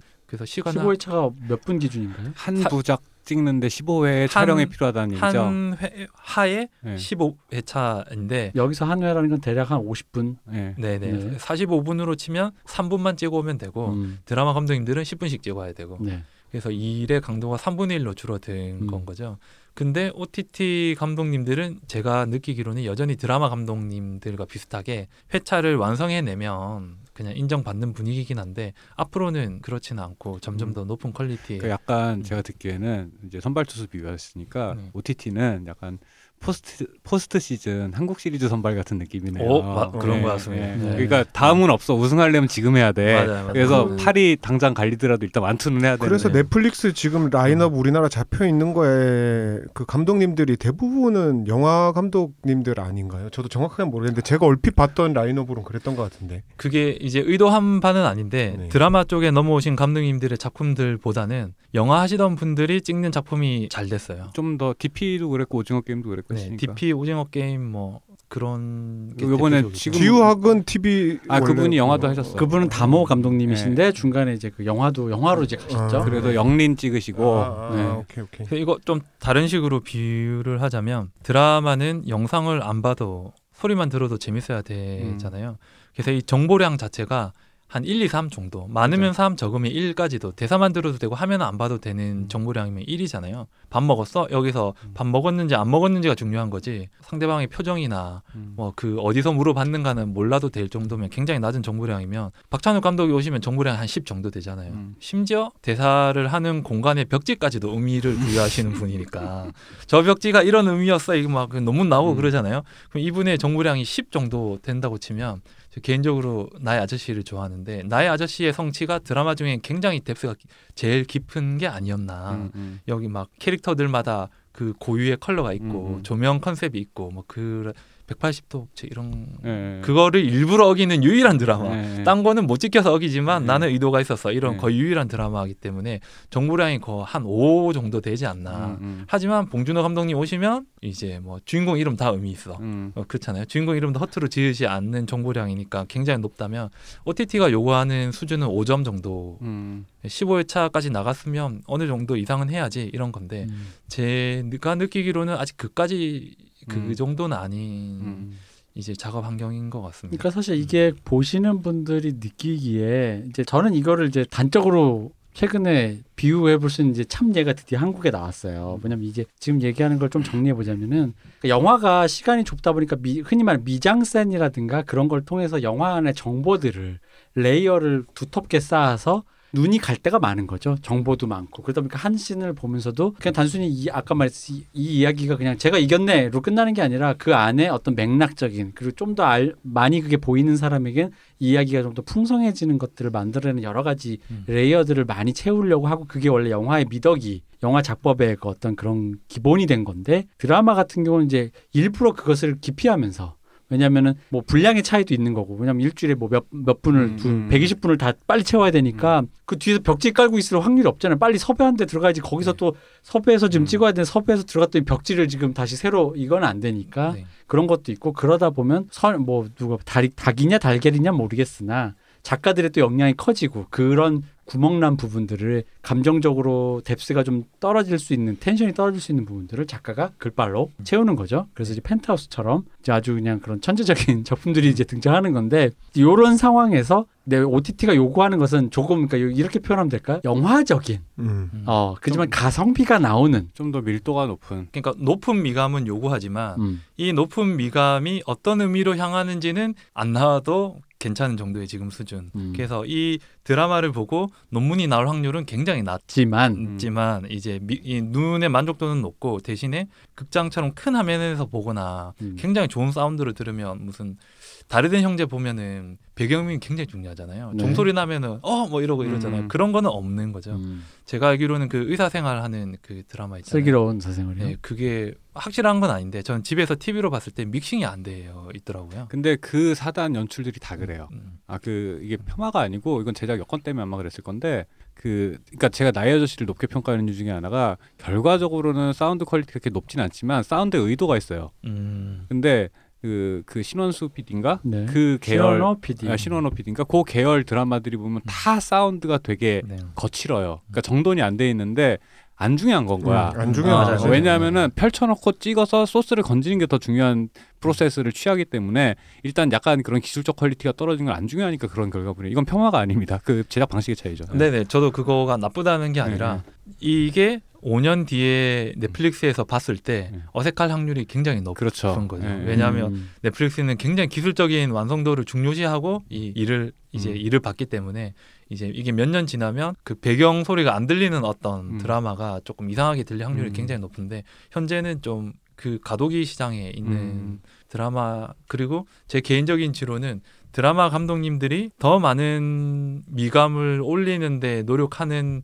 그 힘을 쓰는 것보다 영화 감, 잘 찍는 영화 감독님들이 마음을 포기하는 게 더 쉽지 않나.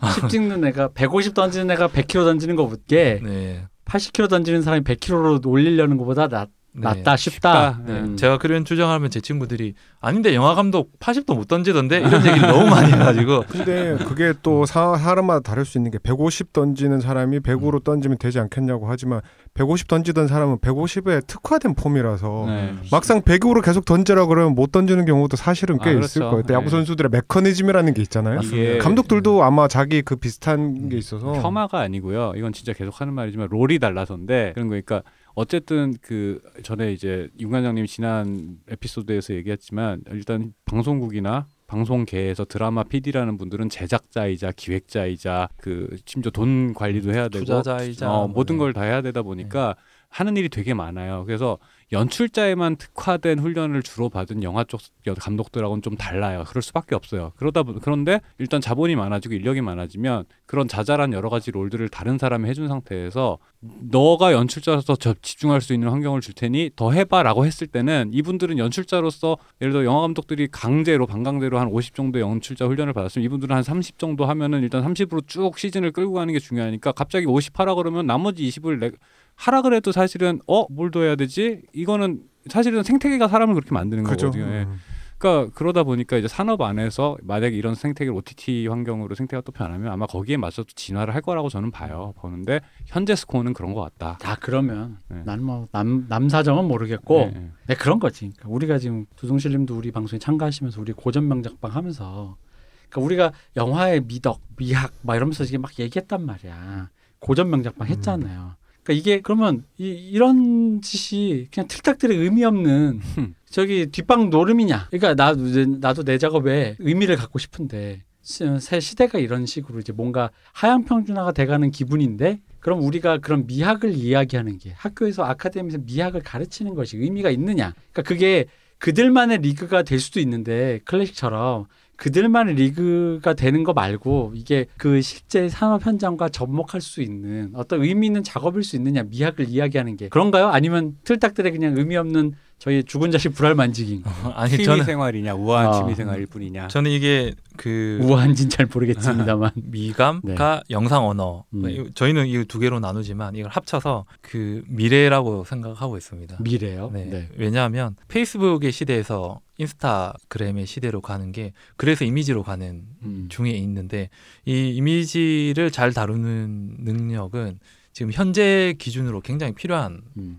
산업이 요구하는 능력이고 꼭 영화뿐만 아니라 산업 전반에 걸쳐서 굉장히 중요한 능력이고 지금 제 예상컨대 이제 지금 10대 20대 분들은 태어날 때부터 카메라를 들고 태어나잖아요. 네. 그래서 그런 기본적으로 숙지되어 있는 영상 언어에 대한 그 가나다라를 알고 있는 분들이거든요. 하지만 이걸 그 글쓰기와 똑같이 이게 고급 스킬로 가려면 트레이닝이 필요할 수밖에 없고 이 트레이닝을 한다면 이제 꼭 영화 드라마가 아니라 이제 뭐든 잘 풀릴 음. 수 있는 기술이라고 음. 거의 뭐 저쪽 분야에 코딩이 있다면 이쪽 분야에는 영상 언어가 있는 거는 되게 분명한 사실이라고 생각하고 있고 그 인력 시장 인력 시장이라는 얘기가 자꾸 좀 너무 저급하 그 헤드헌터들 사이에서도 굉장히 중요한 능력인 걸로 제 지인 헤드헌터가 이야기하고 어떤 뭐 있습니다. 영상을 다룰 수 있는 능력? 네, 만약에 뭐 A를 할 줄 아는 사람인데 영상을 다룰 줄 아는 이 중량 이게 되게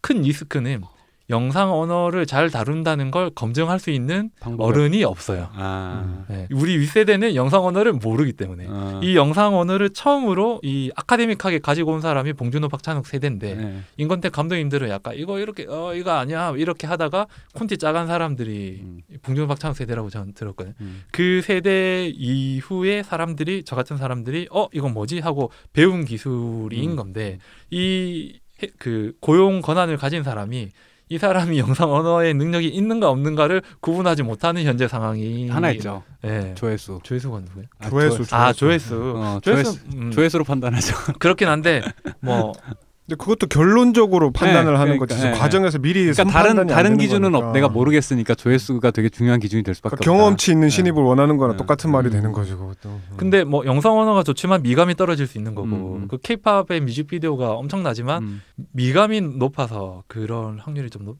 음, 그런가요? 음, 음. 예, 그래서 어떻 이게 어떻게 인기가 좋은지를 분석할 수 있는 분석을 해서 이 고용을 해야 되는 사람들은 사실상 영상 언어를 다룰 수 없는 음. 사람의 확률이 너무나 높고 음. 지금 제 생각에는 이제 지금 젊은 10대, 음. 20대 분들은 기본적으로 이 영상 언어의 기본은 깔고 가는데 이제 그 언어들 레벨로 가 려고 하자니 글쓰기처럼 모두가 기본을 하는 상황에서 음. 이게 탁 튀어 오를 수 있는 수업을 받아야 되는 사람들은 지금 너무 잘 나가기 때문에 그 사람에게 사사를 받을 수가 없고 약간 음. 그런 상황에 있긴 한데 저는 이 능력을 가지는 것 자체는 굉장히 미래가 밝다. 아, 그러니까 이제 더 제가 이제 원하는 얘기는 그래서 아날람을 듣는 게 시간 낭비냐 음, 이제 이런 의미에서 시간 낭비는 아니다. 음. 뭐 이제 이런 얘기로 급하게 정리를 하고 이 대상자인 인 10대 20대들 중에 이 방송을 듣는 분들은 거의 없을 것 같고 학부형에게 학부형 분들께서 어. 들으시고 음. 또뭐 주변 자기 자제분들이나 주변 뭐 저기 친척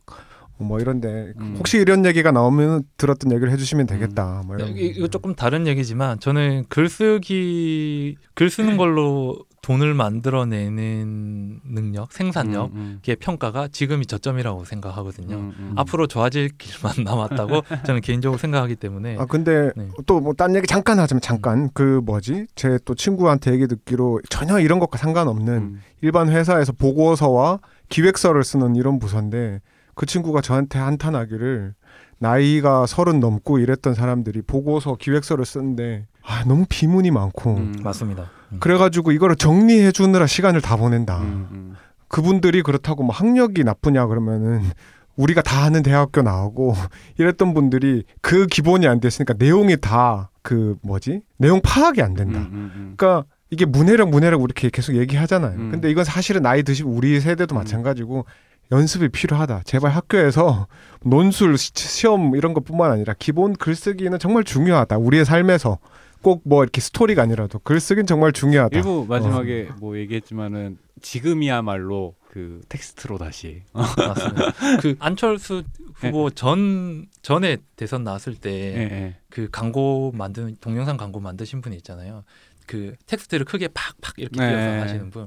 그거를 제가 한 꽤 오래 전에 보고 굉장히 흥미로웠던 게 이미지가 득세하던 시대 텍스트를 전면에 내세운 게 굉장히 흥미롭고 음. 그때 텍스트의 시대로 다시 가나 이런 망상을 좀 했는데 그게 좀 맞는 거 아닌가 싶은 게 큰 역사로 보면 그림을 그리다가 사진을 찍으니까 그리는 시대에서 찍는 시대로 음. 갔잖아요.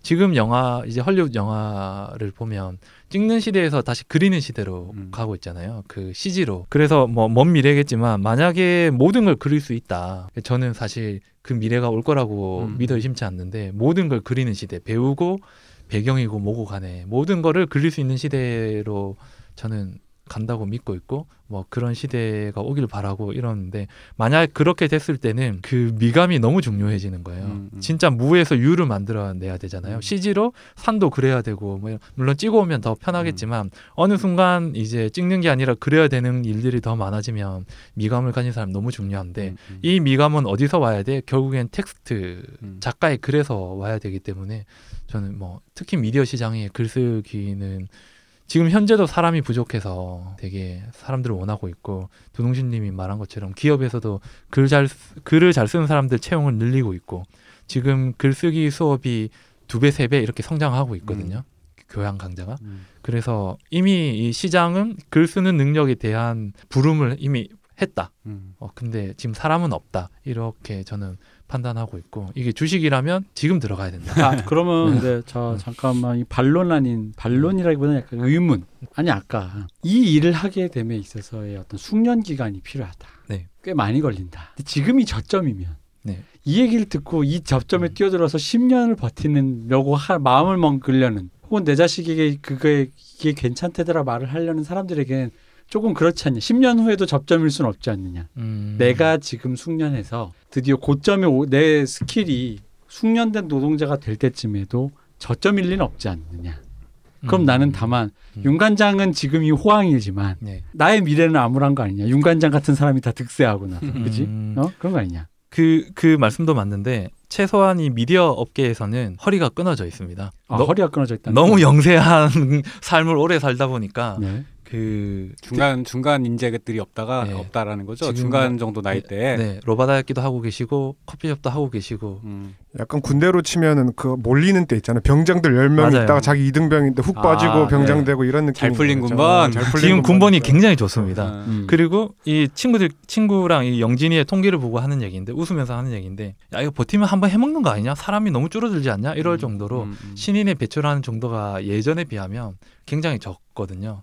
그래서 지금 들어가도 늦지 않았다. 근데 그렇다면 이제 또 하나 또 네. 약간 반론 아닌 질 반론 같은 네, 질문을 네, 네. 드리자면 요즘 추세가 네. 경력 같은 신입을 구한단 말이에요. 네. 무슨 얘기냐면 데뷔를 하랬더니 데뷔잖아. 데뷔를 하는 건 뭐야? 아무것도 없는 애가 신인이 데뷔를 하는 건데 너 뭐 했어 물어본다면 아 뭘 하긴 뭘 해. 아 물론 이제 장편 영화를 대비하면서 단편 영화 이런 걸 들이댈 수 있지만 대부분은 이제 그렇다는 거죠. 그러다 보니까 이제 지금 문제가 이제 스펙을 원하는 사회란 말이에요. 근데 이제 스펙만 원하고 그 안에 아까 우리가 주구장창 얘기했던 미감이라든지 안에 채워야 되는 내용이 무엇인지에 대한 트렌드가 무엇인지에 대한 건 고려가 없다 보니 우리가 재재작년쯤에 그토록 통렬하게 비판했던 골든 슬럼버 같은 영화들이 음. 탄생하는 거죠. 왜냐면 스펙만 화려해. 원작 있어. 그 원작으로 영화까지 만드는데 히트했대. 어 그러니까 당연히 스펙이 너무 짱짱해서 이걸 다시 우리나라에서 대, 스펙이 있는 감독, 뭐 데뷔했던 감독 아무나 신인 말고 그 사람한테 맡겨서 각색을 해서 배우들한테 돌렸더니 대배우님들이 강동원 씨랑 뭐 이렇게 하겠대. 그럼 이게 자체의 스펙은 정말 훌륭하잖아요. 근데 정작 우리가 거기서 통렬하게 비판했던 거는 이 골든 슬럼버란 텍스트가 갖고 있는 원래의 의도와 주제는 아무것도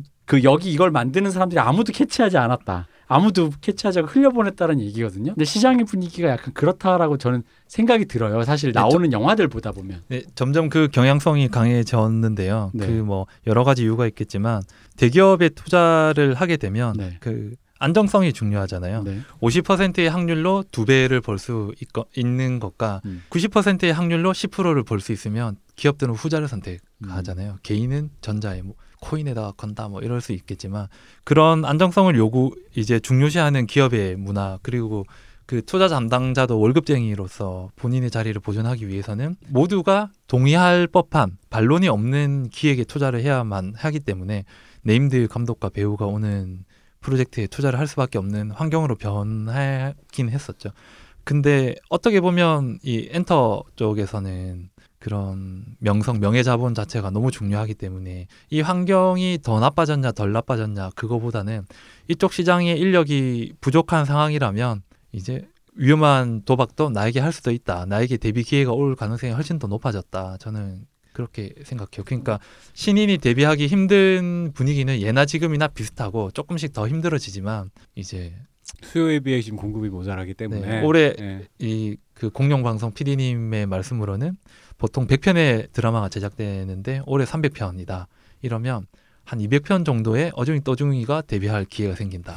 음. 그 어중이 떠중이 중에 한 명이 나였으면 이렇게 될 수도 있잖아요. 음. 그리고 이 컨텐츠의 산업 자체가 OTT로 오게 되면 그 뭐 예를 들어서 그 총 편 수는 줄어들거든요. 그 프랑스에서 10편, 한국에서 10편, 미국에서 100편 이래서 인류는 120편의 컨텐츠가 있으면 행복하답니다의 시장이었다면 프랑스 5편, 한국 5편, 미국 90편 이렇게 해서 꼭 120편을 안 만들어도 되는 왜냐하면 저희가 프랑스 영화를 다 안 보는데 OTT로 오는 순간 유명한 것들은 다 서로가 공유하면서 보게 되니까 네. 전 세계에서 만들어지는 컨텐츠의 제작 편 수는 줄어들어요. 아 총편 수는 줄어들고. 네. 음. 그러면 이 시장이 물이 들어왔다고는 하지만 인력은 더 소수정예만 남으면 되는 시장인 거죠. 그런 면에서는 굉장히 그 컨텐츠의 시장이 어두울 수 있는데 운 좋게도 한국이 아시아에서는 먹었다. 음. 1등을 해버렸다. 아 그러니까 어, 내 말은 네. 그래서 숙련된 노동자가 되는 10년이 지나면 네. 내 미래는 어두운 그거야 당신 얘기고 네. 윤 관장님 얘기고 음. 10년을 숙련 지났더니 숙련된 노동자가 되신 윤 관장님은 네. 좋게 수다 이건데 아니 저도 지금 좋지가 않고 젊은이들 음, 아 네. 이걸 다 음. 드라마 이렇게 뭐 음. 보다가 음. 뭐뭐 이렇게 뭐 지리산 이런 거 보다 나도 할 수 있을 것 같아 나도 해보고 싶어 이런 꿈을 꾸신 분들이 지금 이, 이 방송을 경청하다가 네. 잘잘 걸러 들어보니까 아니 음. 숙련돼서 잘 쓰게 되기까지는 10년이 걸리고 지금이 저점이고 음. 그리고 앞으로는 총 제작 편수가 전 지구적으로 줄어들고 음. 어 한국이 핫한 거야 그거야 지금이고 10년 아니, 후는 아니. 모르고 그러면 음. 나는 저뭐뭐 뭐, 뭐야 약간 이럴 수 있잖아요. 그것도 있는데 네. 이 숙련된 노동자라는 것이 네. 그한 방에 망하지 않거든요. 음. 지금 홍콩에 전성기가 있었잖아요. 네. 여기서 제작 역, 역량을 끌어올리는데 시간이 상당히 걸립니다. 음. 그 사람들도 숙련된 노동자를 배출하는 시간이 필요하기 때문에 그 이제 아무것도 없는 인도가 퀄리티를 중국으로 미국만큼 올리는 데보다 영상 컨텐츠 업의 종사자가 없는 나라에서 영화를 찍는 과정이 훨씬 더 오래 걸리거든요. 네. 그래서 한국은 그게 비교적 빠르고 경쟁자들보다 엄청나게 우위에 있기 때문에 이 관계가 역전될 확률은 이제 높지는 않다. 높진 않다. 미래도 괜찮다. 음. 하지만 뭐 전쟁 나고 뭐 이럴 수도 있으니까 미래는 장담할 수 없지만 아니 그러니까 그게 그렇게 뭐 다 따지면 사실 아주 네. 정말 아저씨 같은 말을 하자면 이것저것 다 따져서 할까 말까 고민스러우면 하지 말고 그냥 정말 하고 싶으면 하라. 결국 어 꼰대. 10년 전에도 그랬고 100년 전에도 그랬고 200년 전에도 마찬가지 아니었습니까? 근데- 사실 따지자면. 근데 그것도 있어요. 그 글을 쓰다가 졸업해서 취업 못 하면 정말 할 게 할 줄 아는 게 없는 사람이 된다는 공포감이 있었다면 지금은 또 글을 쓸 줄 아는 사람에 대한 수요가 꼭 미디어 업계뿐만 아니라 그 산업 전반에서 필요로 하고 있고 그리고 한국 아니 아니 게임 시장이 그 영화 드라마 시장보다 훨씬 더 크잖아요. 수십 배 큰 걸로 저는 알고 있는데 그쪽에서도 이제 글 좀 쓸 줄 안다 싶으면 와서 일해볼 생각 없어 이런 움직임이 크게 일어나고 있고 제가 알기로는 그 부산행 감독님이 네. 게임 회사랑 일을 하고 있고 지금 대부분의 게임 회사들은 컨텐츠 제작 회사들을 인수하려고 하고 있거든요. 그거는 이제 미래에는 CG가 훨씬 더 중요한 미디어 업계에는 CG가 훨씬 더 중요할 텐데 거기서 컨텐츠 회사를 사서 그 CG 잘하는 기술을 얻겠다는 게 아니고 그거는 본인들이 게임 회사가 훨씬 더 잘하고 필요로 한 거는 창작자인 거죠. 음. 감독 작가가 필요하기 한것 이죠.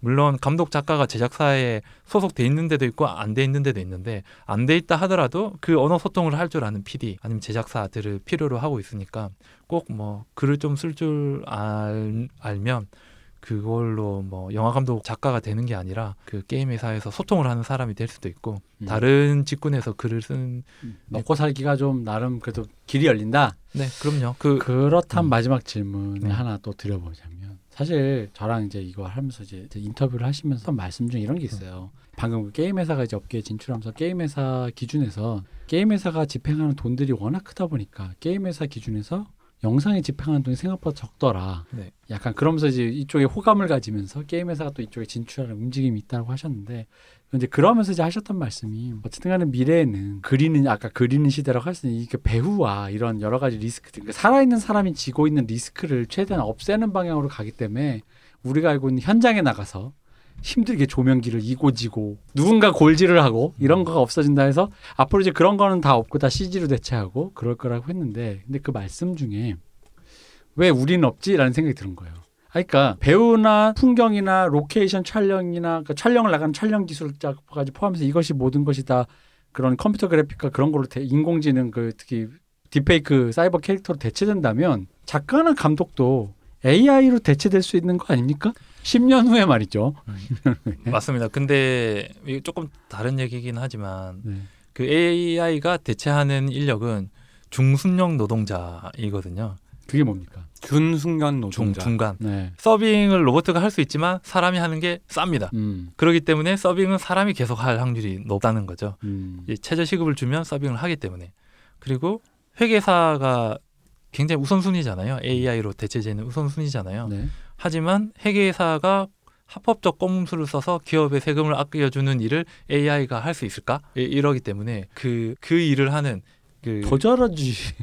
어, 더 잘할 수도 있지만 그 헤드 음. 회계사는 살아남고 음. 이 사람을 서포터하는 사무원들이 AI로 바뀌는 건 거죠. 그래서 숙련도가 높을수록 대체될 확률이 좀 낮 은 거죠. 뭐 음. 그리고 중간 계급들, 그러니까 3.3% 저희 같은 프리랜서 회계를 해주시는 분들은 기장 업무만 해주잖아요. 네. 그거 지금 3.3이라는 어플 쓰면 해, 해, 주거든요 지금도 하- 하고 있고 네. 예, 그런 직군들이 바뀌는 거지. 그 직군의 이제 탑들은 쉽게 안 바뀌거든요. 저는 김은희 작가님의 그, 그 글을 이제 보조 작가가 AI로 바뀔 수 있지만 음. 그 본인은 바뀌지 않는 근데 저는 이렇게 생각하는 게 보조 작가 정도의 수준이 아니라 말 그대로 헤드는 살아남을 거라고 치더라도 김은희 작가님이 혼자서 1년 동안 한 개 쓸 거를 다섯 개를 AI를 통해서 소재와 이런 걸 던져서 만들게 되는 뭐 그러니까 아예 작가와 감독 수 자체가 줄 수도 있지 않을까 이런 생각까지도 드는 거죠. 네, 네. 그럴 수도 있죠. 뭐 예를 들면 지금 네이버 웹툰은 채색 프로그램이 있잖아요. AI 음. 프로그램이 있어서 그 사람들의 창작력을 내면 알아서 색칠을 해줘요. 그래서 우리 크리에이터님 더 많은 작품 뽑으세요. 약간 이렇게 support를 하는 식으로 가는데 그러면 채색을 하는 사람들은 줄어들게 되고 그 스타 작가들은 더 많은 작품을 내 만들 수 있도록 support를 하는 건데 그러면 이 스타 작가들의 파이가 작아지는 거 아니냐. 그 아마도 다른 포지션은 더 많이 작아질 거기 때문에 음. 이왕 던질 음. 거 이제 뭐, 음. 그리고 또 엔터 에, 예체능이 또 위너 테이크스 올 뭐 이런 시장이잖아요. 예, 그 원래가 정도- 그런 예, 시장이죠. 그건 좀 감안하고 들어와야 되고 음. 안 되면 기업의 이제 회의록을 정리하는 포지션으로도 지금 기업들이 원한다. 예, 그런 데 가는 것도 뭐 아, 왜냐면은 음. 그 최근에 AI의 그 기술이 정말 눈부신 게 뭐 그때도 말씀하셨지만 우리가 광고에서도 웬만한 캐릭터 중에는 사실 실제 배우가 아닌 맞습니다. 사람들이 인지 못하는 음. 사이버 캐릭터가 꽤 많이 포진돼 있다고 말씀하셨고 네. 그 virtual human이라고 하는데 모델 쪽에서는 저희가 모르고 지나쳤지만 존재하지 않는 음. 실제 존재하지 않는 사람이고 그냥 가상의 virtual human인 경우가 꽤 되죠. 요즘 많이 이제 광고에 글로벌 네. 대기업에서 너 너나 할 거 없이 앞서거니 뒤서거니 내놓고 있죠. 네. 실은 제가 이걸 사업을 하려고 네. virtual human 핵심은 스토리텔링이다. 음. 우리는 캐릭터를 만들 줄 아는 인력이다. 이래서 그 VC에게 이걸 냈거든요. 네. 그분들이 이해를 못 해가지고 한 3년 전이었나 음. 이해를 못 이해를 못 해가지고 설명하는데 애먹었는데 아마도 이 설명을 이해를 못 하신 것 같은데 그 분이 지금에서야 하는 얘기가 삼성과 LG 버추얼 휴먼 봤어요? 이거야. 뭐 이러더라고요. 날 깐 거를 까먹고. 근데 뭐 그 중요한 그 친한 친구라서 그런 건데 지금 이미 버추얼 휴먼을 가지 기업들은 다 가지고 있고요. 음. 그리고 우리 기업 뭐 삼성에서 새로운 핸드폰이 나왔어요. 뭐 이런 광고를 그 virtual human들이 하고 있어요.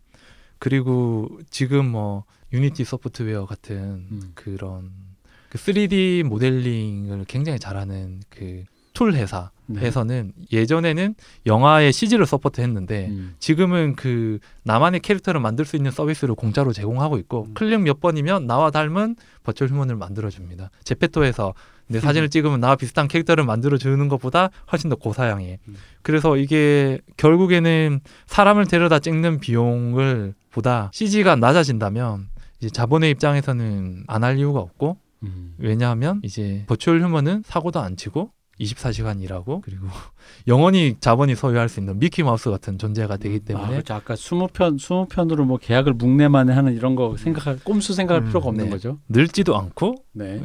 필요에 의해서 늙게 했다가 음. 젊게 했다가 다 가능하고 굉장히 자본 친화적이거든요. 그리고 이렇게 일을 안 주면 일안 음. 준다고 튀 어디로 튀지도 않고 네. 가만히 이제 하드 디스크에서 잠자고 네. 있으면 되고. 이게 모델 시장에서 굉장히 인기가 좋고 그 무슨 조사를 해봤더니 우리는 꼭 다시 일하고 싶다라고 이야기하는 첫 번째 이유가 뭐냐면 되게 불경한 말인데 갑질을 안 해서 음. 음. 그래서 이- 이제 한번 겪어보신 분들은 알겠지만 우리 TV에 나오는 정말 착하고 이미지 좋은 배우분들을 현장에서 만나면 좀 다르잖아요. 뭐 조금 예, 패딩도 조금, 사주고 어. 전다 좋던데요?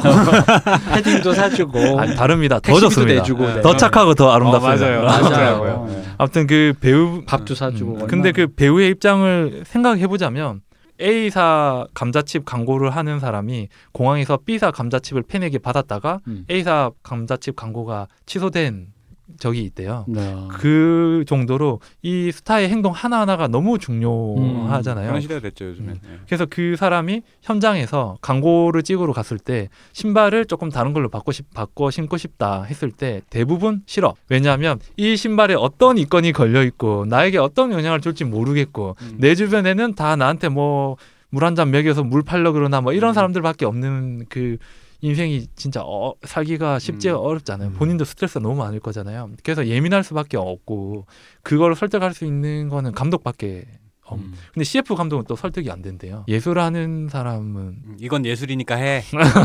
음. 그건 설득이 되는데 아 좀 해줘요. 우리 뭐 이번 뉴발란스 새 제품 나왔는데 이래서는 절대 뭐 나를 이용해서 신발 팔아놓고 나한테는 아무것도 안 주겠다는 거야. 뭐 이거부터 시작해서 내가 믿었던 코디네이터가 목도리를 하나 해줬는데 알고 봤더니 목도리 완판 뭐 이런 음. 이게 벌어졌다는 게 아니라 그런 환경에서 지내는 사람들이잖아요. 이 스타들이 제정신이기가 쉽지가 않, 아, 무슨 얘기라고 스타들의 삶이 굉장히 어렵다. 어렵다. 네, 예. 힘들다. 아. 옆에서 겪어 옆에서만 봐도 사실 힘들다는 거 맞습니다. 느껴지죠. 네. 예. 그러니까 어디 가서 평양냉면 한 그릇 먹기 힘든 삶이기 때문에 네, 네. 그리고 돈을 그렇게 많이 벌어도 사기 그러니까 normal한 삶에 대한 그걸 잘 모르니까 음. 그런 사람들을 모델로 쓸 때 제일 힘들거든요. 그쵸. 왜냐하면 이 모델이라는 이 행위에는 의미가 없잖아요. 음. 나를 도구로 쓰는 거잖아요. 그래서 굉장히 예민할 수밖에 없다고들 그 패션 모델 분들의 스트레스가 가장 크다고 하는데 그거를 AI가 해준다. 음. 어, 그냥 옷 갖다 놓고 이제 한 3일 있다가 화보를 나한테 보내준다. 음, 시간 맞춰서 스튜디오 네. 섭외해서 찍을 필요도 없고 그냥 너무 행복하다. 아, 갖다 주면 네. 소스 갖다 주면 알아서 이렇게 네. 합성해서 가져온다. 브랜드 업체에서는 너무 행복하고 또 어. 일하고 싶다. 아, 비용도 싸고 싸고 네. 음. 사고도 안 나고 음. 음주운전도 안 하고 너무 좋다. 뭐 음. 이런 음. 시장은 거의 필연적이라고 저는 생각하고 있습니다. 근데 이 필연적인 시대가 온다면 제일 마지막에 잘릴 사람은 작가다. 음. 뭐 이런 생각인 거예요. 아, 제일 마지막에 여기서 네. 중요한 잘린다의 방점이 아니라 마지막에 방점이 있어야 한다. last survivor. 네. 음. 작가가 그럼. 잘린 시점엔 저도 뒤통수에 코드를 꽂고 음. 예. 어, 이제 빨간약 먹어요. 네, 파란약 그렇게 가. 근데. 여기서 그럼 그 얘기는 그런 약간 뭐 여담입니다만 그 마지막에 마지막에 잘린 사람 작가라는 건 그 마지막조차 회피하려면 어느 단계에서 작가 작 어쨌든 사람은 자본가로 업그레이드가 돼야 할 수밖에 없겠군요. 뭐 이런 얘기네요. 그렇죠. 지금 뭐 네. 근데 그건 어느 분야나 네, 마찬가지예요. 그러니까요. 네. 어, 그러니까 그런 얘기인 거고 궁극에 가면 자본가가 돼야 된다. 이것도 되게 먼 얘기인 거고 사실은 음. 미래는 우리의 예측과 비슷한 듯 다르게 오기 마련이라. 그쵸. 예. 네. 아니 아니 왜냐면 뭐 요- 개인적으로 10년 후면 이미 인류 문명이 다 멸- 멸망할 거라고 거의 믿으면서 살고 살려고 노력 중이라 모르겠고 뭐 이런 네, 느낌이라서 그, 그 예를 들어서 뭐 어떤 지금 나오는 여러 가지 컨텐츠의 형태는 한 10년에서 20년쯤 전에 우리가 타락한 어떤 것으로 예상했던 것과 비슷해요. 비슷하지만 사실은 어떤 면에서 뜯어보면 달라요. 그러니까 이제 그렇게 생각하면 AI가 이렇게 될 거야라는 게 되게 논리적인 추론이기도 하지만 그거가 또 그냥 그때 시대 상황에 맞춰서 뭔가 변형되는 그런 그런 의미에서도 여전히 그그 가장 늦게 가장 끝까지 수요가 있을 만한 분야라는 건 저는 어쨌든 제로에서 그러니까 1이 100을 만드는 건 AI가 훨씬 빠르겠지. 1을 100으로 만드는 건. 근데 0에서 1을 만들 때는 누군가가 1을 만드는 그 태초의 무언가는 해줘야 되는데 그게 어디서 나오느냐라고 하면 그건 결국 사람이지 않을까 최후까지는. 그게 뭐 시나리오 메티카라는 프로그램 있잖아요. 네, 네. 직업이랑 뭐 성별 놓고 돌리면 네. 이야기를 뽑아주는데 네, 네. 한때 이게 헐리우드에서 네, hot했대요. 예, 네. writer 시나리오 메타 메티카 뭐 네. 버전 7.0 네. 뭐 이런 식으로 했었잖아요. 근데 그게 지금은 안 하는 걸로 알고 있는데. 이유는 모르겠지만 그냥 짐작컨대 영상화 되지 않은 글을 보고 음. 이게 좋다 나쁘다 평가하는 사람의 음. 평가 능력이 좋지 않다 음, 음, 음. 않을 것이다 이런 거에 있고 약간 농담 같은 거 있잖아요 음, 음. AI가 접근하기 힘든 어떤 부분이니까 약간 그런 부분들이 이제 작가의 고유의 색이 음, 음. 갑자기 인류를 걱정하고 있는데 아니 뭐 그렇죠 미래를 걱정하다 그래서 결국 최고의 생존자는 각자 모두가 신이 되어야 되거든요. 그래서 빛이 있으라고 할 수 있는 사람이 나오면 그 후에는 AI가 알아서 만들어 주시더라. 그러니까 0에서 1을 만드는 사람. 그러니까 빛이 네. 있으라로 시작하는 각 개인이 아 살아남겠군요. 이거 안 하려면 태도랑 좀 다른데 그게 내가 아닐 거라는 건 나도 알고 너도 아는데 그럼 우리는 모두 loser 이렇게 어. 되는 거죠. 그 빛이 있으라의 그 빛이 여러분이 쓰려고 켰던 노트북의 빛이다. 아 지금 아니 제가 최근에 약간 AI의 약진에 대해서 진짜 소름 끼쳤던 게 뭐냐면 뭐 뭐 어쨌든 제작되는 어떤 어떤 영상물에 영상 영화에 가수 이 얘기였어요. 근데 그러다 보니까 그 가수를 이제 처음에 롤 모델 그 가수 데이터를 넣어가지고 AI가 노래를 부르는 거야. 근데 음, 너무 하면 이 이질감이 있으니까 그 가수를 연기하는 배우가 있을 거 아니에요?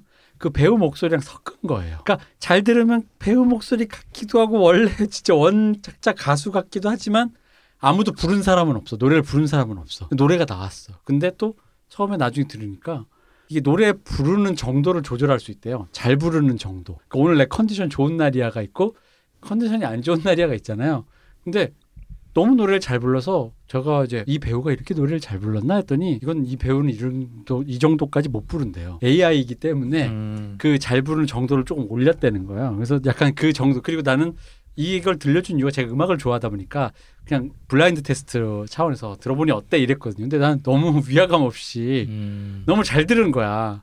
오, 진짜 노래 진짜 잘한다. 막 이랬는데 마지막에 이제 이걸 부른 사람은 이 세상에 좋지 않는다라는 거에 약간 이제 그 기술의 발전에 대해서 조금 이제 약간 굉장히 놀랬거든요. 그래서 뭐 흔히 말하는 영혼을 담네 어쩌네라는 건 전 사실 그런 것까지는 이제 믿지 않고 AI가 사실 거기까지도 간 것 같고 신의 한 수 뭐 이런 거 다 됐고 그러니까 말 그대로 그러면 이제 0에서 1의 문제인 건데 이제 거기에서 음, 빛이 있으라 뭐 로봇들도 할 수 있겠죠.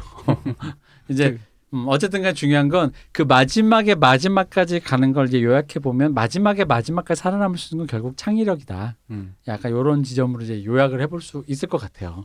그래서 창의력이 넘치는 이 어쨌든 간에 엔터테인먼트 혹은 창작을 해야 되는 creativity한 산업이라는 건 언제든지 존재하는 것이고 그랬을 때 이제 저희가 드리는 말씀은 이 산업이 앞으로도 전망이 있느냐 지금의 또 OTT처럼 막 이렇게 막 들어서 지금 막 뭔가 과도기고 막 급변하는 것 같은데 있느냐라고 했을 때 단기적으로는 확실하죠. 네. 네, 단기적으로는 확실하다고 말할 수 있고 그 일단 제작 편수가 세 배로 늘었다는 거는 음. 뭐 엄청나게 인력이 부족한 지금 보조 작가 그리고 촬영 감독 그리고 드라마 연출하시는 분들 네. 없어서 영화 이 제작이 안 된다고 할 정도로 음. 이쪽 시장이 커지는 건 확실하고 그러니까 경력 있는 신입이 그렇게 찾기 힘든 거죠.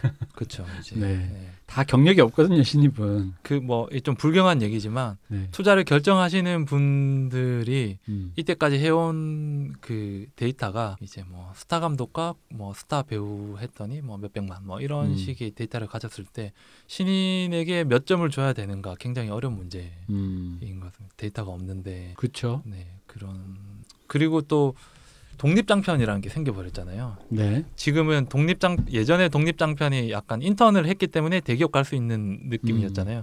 근데 그게 웹드라마로 건너오고 있는 걸로 저는 느껴지는데 해외에서는 그 단편 영화를 보고 어떤 장면을 보고 감독으로 히어로물의 감독으로 contact을 했고 그 단편 영화의 장면이 똑같이 나와요. 이 영화 제목이 생각 안 나는데 그 아메리칸 이거 방패 든 아저씨가 지하철에서 싸우는 장면인데 캡틴 아메리카요? 예, 예, 예. 그게 그 PD가 이걸 보고 pick했대요. 음. 근데 그런 PD가 굉장히 과감한 결정을 한 거고 저는 그런 분들을 좀 원하고 있고 그러니까 그 영상 언어의 부분만 보고 얘는 아- 아는 사람이야라는 판단을 하려면 본인이 그거보다는 위어 그 동급 수준은 돼야 되는데 음. 그런 PD님들이 나오길 기대하고 있고 또 아니 아까 음. PD 되게 뭐 아까 뭔가 매니저부터 시작해서 음. 되게 후력한 거에 비해서 갑자기 또 제가 후력 같나요? 제가 굉장히 존경하고 있는데 진심으로. 아, 이제 네. 그러니까 왜냐면 아까 우리 들었던 걸 이제 살짝 잘못 들으시면 근데 나, 난 진짜 사실 이거는 후반부에 말하고 싶었던 게 잘못 들으시면 제 생각엔 그렇거든요. 그 말씀을 통하면 그 사람들이 후지고 이 사람들이 높다 얘기가 아니라 굉장히 많은 역할을 요구하게 되는 그러니까 말 그대로 사람의 수요가 점점 줄고 AI가 대체하면서 결국 마지막에 남는 사람들은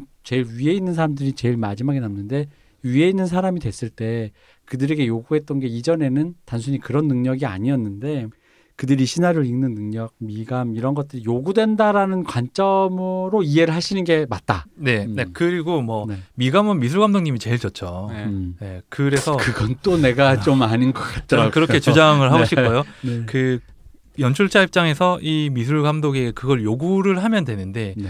이 요구가 개인적인 취향에서 나왔는지 음. 아니면 이 글 텍스트가 가지고 있는 세계관에서 나왔는지 차이가 되게 크다고 생각하거든요. 네. 그렇기 때문에 영화 감독이 시나리오는 못 쓰더라도 각색은 할 줄 알아야 된다는 얘기를 음. 되게 많이 하잖아요. 그러니까 이걸 좋게 고치는 능력은 무조건 있어야 되기 때문에 결국에는 이제 이 텍스트 해석을 그 실제 미감을 구현해주는 미술 감독이나 촬영 감독에게 전달을 하느냐 마느냐의 문제인데 음. 이제 한 번 나가서 10분 찍는 현장에서는 그 과정이 존재할 수가 없. 음. 그죠. 삽입하고 바로 찍어야 되는데 네, 네. 적어도 벽지 바르는 시간이 있어야 되고 네, 그럴 시간에 이제 벽지 바르는 사람한테 설득을 할 수 있는 그렇죠.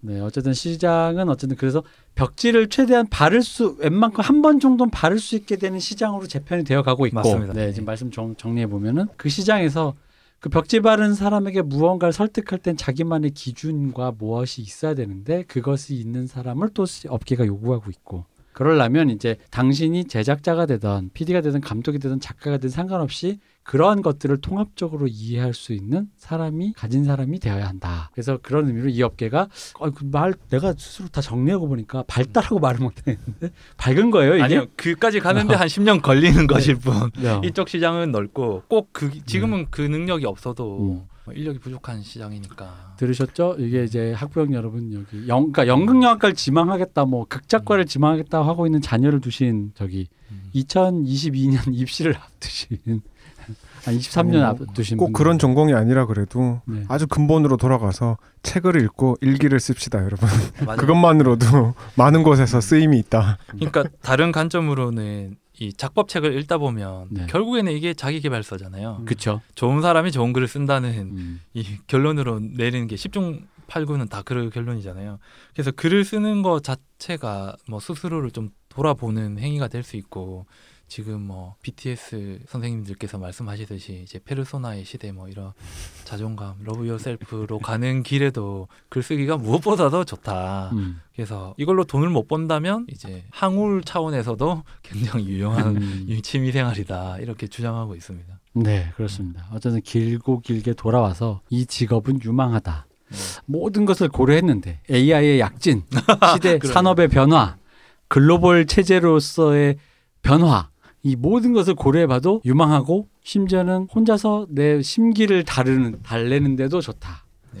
아 이거 무슨 약간 약, 약 파는 느낌인데. 어, 그죠? 약간 약인데 약간 그 우황청심환 같은 거 파는 기분인데. 만병통치약이지. 이게 괜찮은 게 이 약을 먹고 병이 안 낫는 사람은 10년 뒤에 와야 되잖아요. 네. 예, 그때는 이제 제 존재를 기억 못 하실 거고 그래서 굉장히 좋은 약 파는 마음에서 마음이 좀 덜하고 하나 좀 무거운 점은 그걸 아는 너는 왜 그렇게 그러냐 이렇게 음. 했을 때 이제 제가 실패했기 때문에 네. 다른 분들은 성공하셔라 음. 내가 이 길을 가봤던 이 다른 길로 가봤더니 쉽지 않더라 뭐 이런 원래 좋은 플레이어와 좋은 코치는 좀 다르니까. 네. 맞습니다. 네, 저는 개인적으로는 이 아날람의 오프라인 행사가 글쓰기 강좌를 하는 게 저는 되게 좋다고 생각하거든요. 아 꼭, 그런가요? 네. 음. 꼭 이게 영화 드라마 글을 쓰는 것뿐만 아니라 여행 수필을 쓰시거나 음. 아이돌 산업에 대한 비평문을 쓰거나 하는 강좌가 저는 좋다고 생각하고 이쪽 시장도 유명하다고 생각하기 때문에 추천하고 있습니다. 계속. 네, 삐사감이 되어서 네. 어떻게 어쨌든 영상업계의 미래는 밝고 글을 쓰는 자는 어디에든 쓸모가 있다로 요약할 수 있을 것 같습니다. 네. 아, 윤 관장님이 그 현장에서 PT를 많이 하시다 보니까 이 주워드린 얘기가 많아요.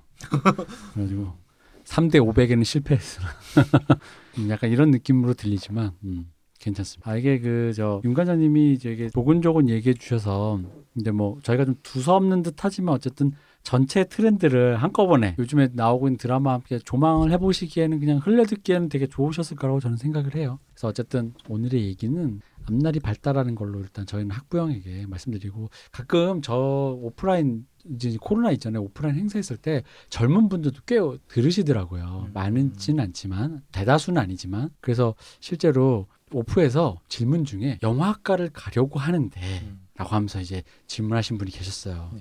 근데 그때 그 젊은 관객분이 제가 영화과를 가려고 하는데 하는 순간 관객분들이 모두 다 한꺼번에 탄식을 했는데 그게 약간 뭔가 어, 이렇게 물론 나도 말릴 거고 싶지만 모두가 그렇게 탄식하는 건 좀 너무하지 않아요? 약간 이런 느낌이었는데 거기에 대해서 이제 어떤 뭐랄까 윤 관장님이 좀 더 희망적인 그게 이렇게 탄식할 일이냐? 소- 솔직히 네, 저는 지금 훌륭한 그 프로그래머 코더들이 네, 컴퓨터 공학과를 나오지 않아도 괜찮지 않습니까? 네. 비슷하다고 생각하고 있습니다. 음. 지금 영화과의 커리큘럼 수준은 봉준호, 박찬욱을 배출할 수 없습니다.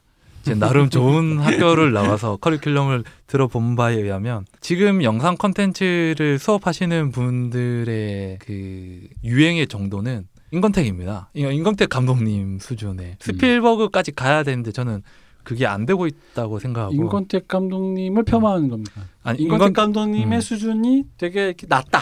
허접하다. 감독님으로 치면 시대가 다르다 이런 거. 스트리트 파이터 1장 같은 느낌이잖아요. 엄청나게 많이 싸워가지고 음. 이거 탁치면 탁 알더라 이런 시절이잖아요. 지금은 입식 타격과 주짓수를 다 해야 되는 UFC 선수, UFC 선수를 원하는 시대이기 때문에 아, 그러니까 야인 시대인데 그쪽 레벨은. 네, 네. 그래서 뭐 어떤 정신력으로 찍고 뭐 이런 시대인데 지금 제가 판단하기로는 글 작법이나 영상 언어에 대한 이론은 4년까지 배워야 되는가? 음. 예, 그 금방 끝나거든요. 이 아카데미에서 배워야 되고 뭐 어떤 협업이나 이 창작 활동을 통해서 그 스- 자기만의 스타일을 만드는 게 중요한 시대이기 때문에 그래서 봉준호 감독님인가 아마 그런 말 하지 않았나요? 영화 좋은 영화 감독 되고 싶으면 영화과 가지 말라는 식의 말을 했던 걸 제 기억이 음. 나는데 뭐 일기암전 동의하는 말이기도 하고. 근데 네. 그렇다면 제가 네. 또 마지막 하나. 아 물론 이것도 반, 반박이 가능하네요. 물론 그렇지만 어쨌든 한번 해볼 수 있는 말. 이거 나가면 그 얘기 하잖아. 그럼에도 불구하고 학연지연 이거 무시 못하지 않나요? 아 그거는 저- 맞습니다. 왜냐면은 네. 나가면 그런단 말이에요. 네. 아니 그 말도 음. 저기 중대 나오니까 그 음. 중대 학과 나오니까 하실 수 있는 말씀 아니세요? 네, 그 뭐 뭐더라 저기 흑석동에 무슨 학교죠 그 학교가? 중대죠. 네, 중대 영화과가 유명하다고 하는데 네. 거기를 거기 나오셨잖아요. 거기를 나와서 나이를 연출부를 하다 나이를 먹어서 40살이 되잖아요. 그러면 그 시나리오를 써가면 감독이 될 거라고 산업에서 생각 예상합니다. 음. 서울대 출신의 코더가 백수로 지내다가 창업 아이템을 들고 가면 본인이 CEO를 하겠구나 생각하는 거랑 비슷하게 네. 그런 프리미엄은 분명히 부정할 수 없는 거긴 하고요. 하지만 다른 산업군에 비해서 음. 학벌 떼고 싸울 수 있는 분야 중에는 나쁘지 않은 환경이다. 학벌이 중요 안 한 건 아닌데 지금 아카데미도 있고 영상원도 있고 엘리트 교육기관들이 많잖아요. 네. 거기 분들이 확실히 그 학력 프리미엄을 받는 거는 맞지만 결국에는 이 시나리오가 투자사나 배우에게 간택받는 걸로 승부가 나는 판이다 보니까 이제 상대적으로는 덜하다 학력 buff가 음. 네, 없다고는 말 못하게 지금 잘 나가는 분들은 싹다 네. 그렇지 않나요? 그 시대는 아카데미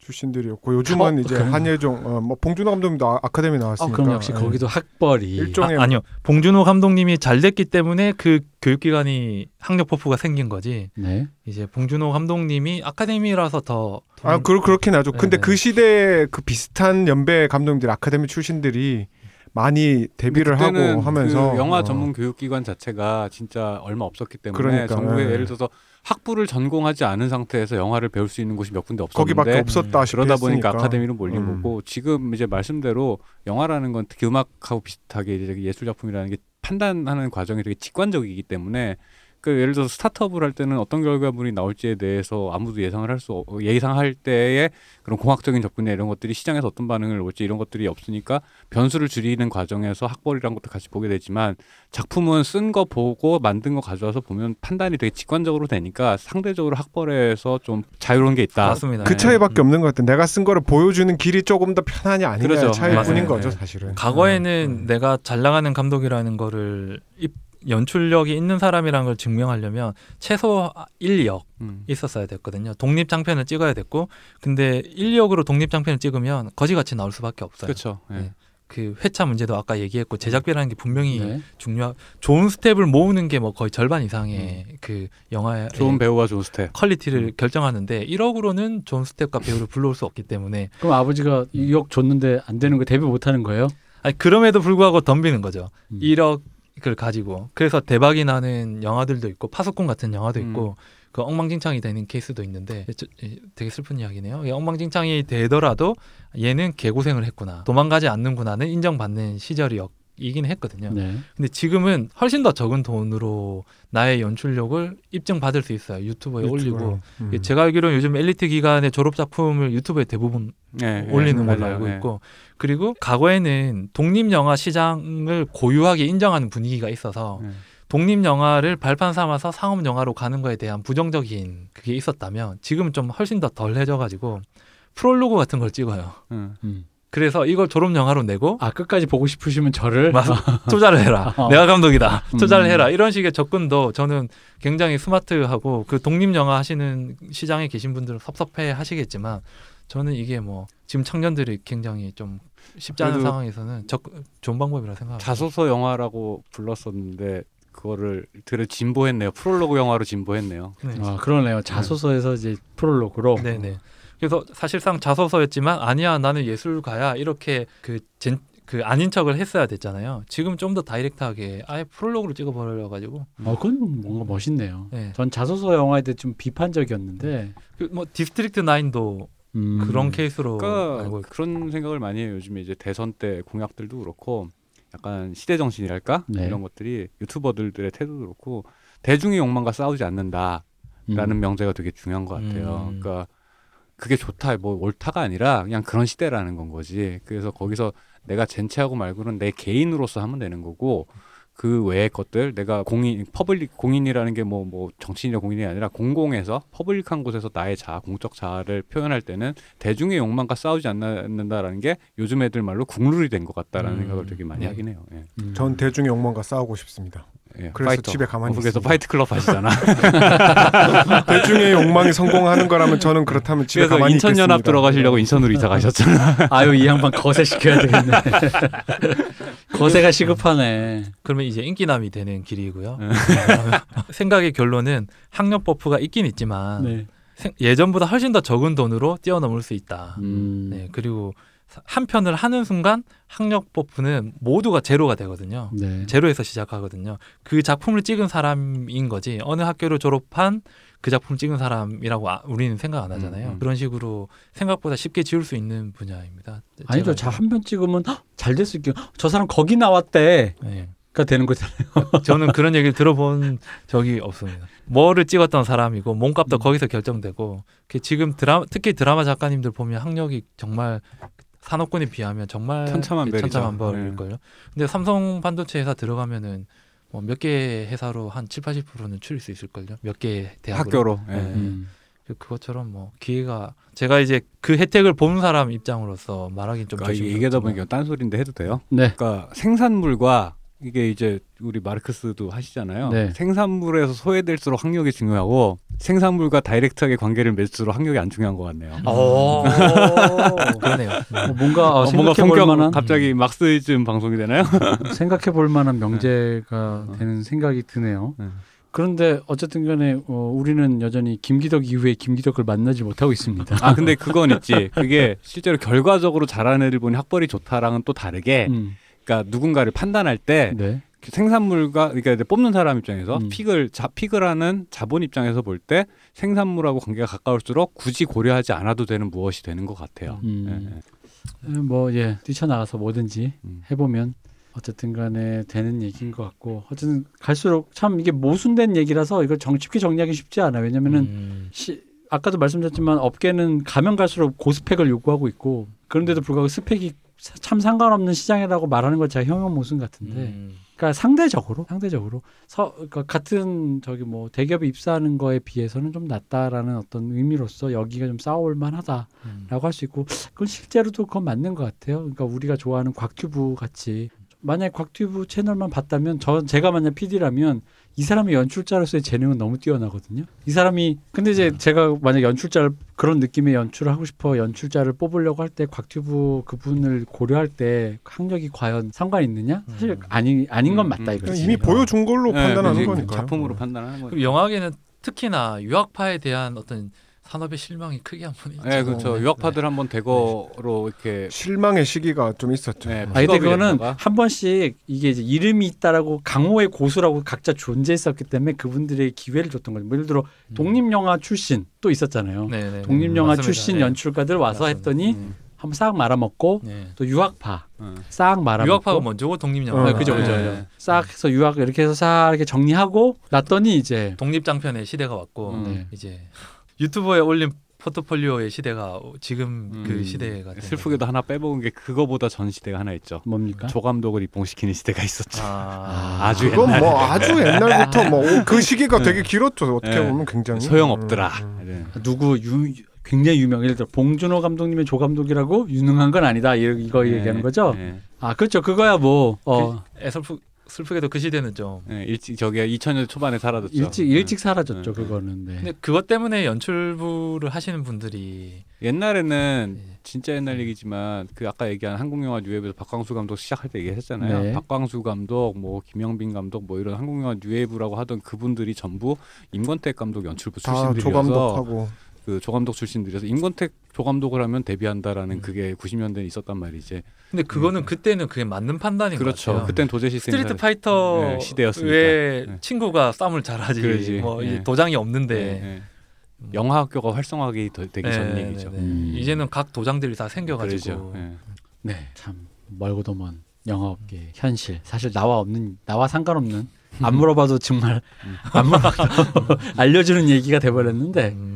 음, 아니 근데 이거는 약간 그 묵시록 아 묵시록에도 약간 그러니까 일종의 그 뭐라 그러지 예인 거죠. 그러니까 뭐냐면은 그 산업이 다른 분야도 저희랑 비슷하게 저뭐 AI의 재편 기술과 그리고 음. 학력과 그리고 미디어의 재편이 다른데도 여러 가지 부침이 많기 때문에 어 저기는 저렇다더라 느낌보다는 저기의 예를 비추어서 같이 한번 변화하는 속도나 이런 걸 한번 생각을 해보시면 좋을 것 같고 아까 시작할 때도 말씀드렸지만 어디 가서 썰 푸실 때 음. 예, 여러분 썰 푸실 때 요즘 넷플릭스 막 좋대요 할 때 그게 말이야 라고 하면서 이렇게 살짝 여기 있는 것 중에 아무거나 꺼내 쓰셔도 좋을 것 같다라는 말씀을 드려봅니다. 자 오늘 얘기는 여기까지 일단 해보고요.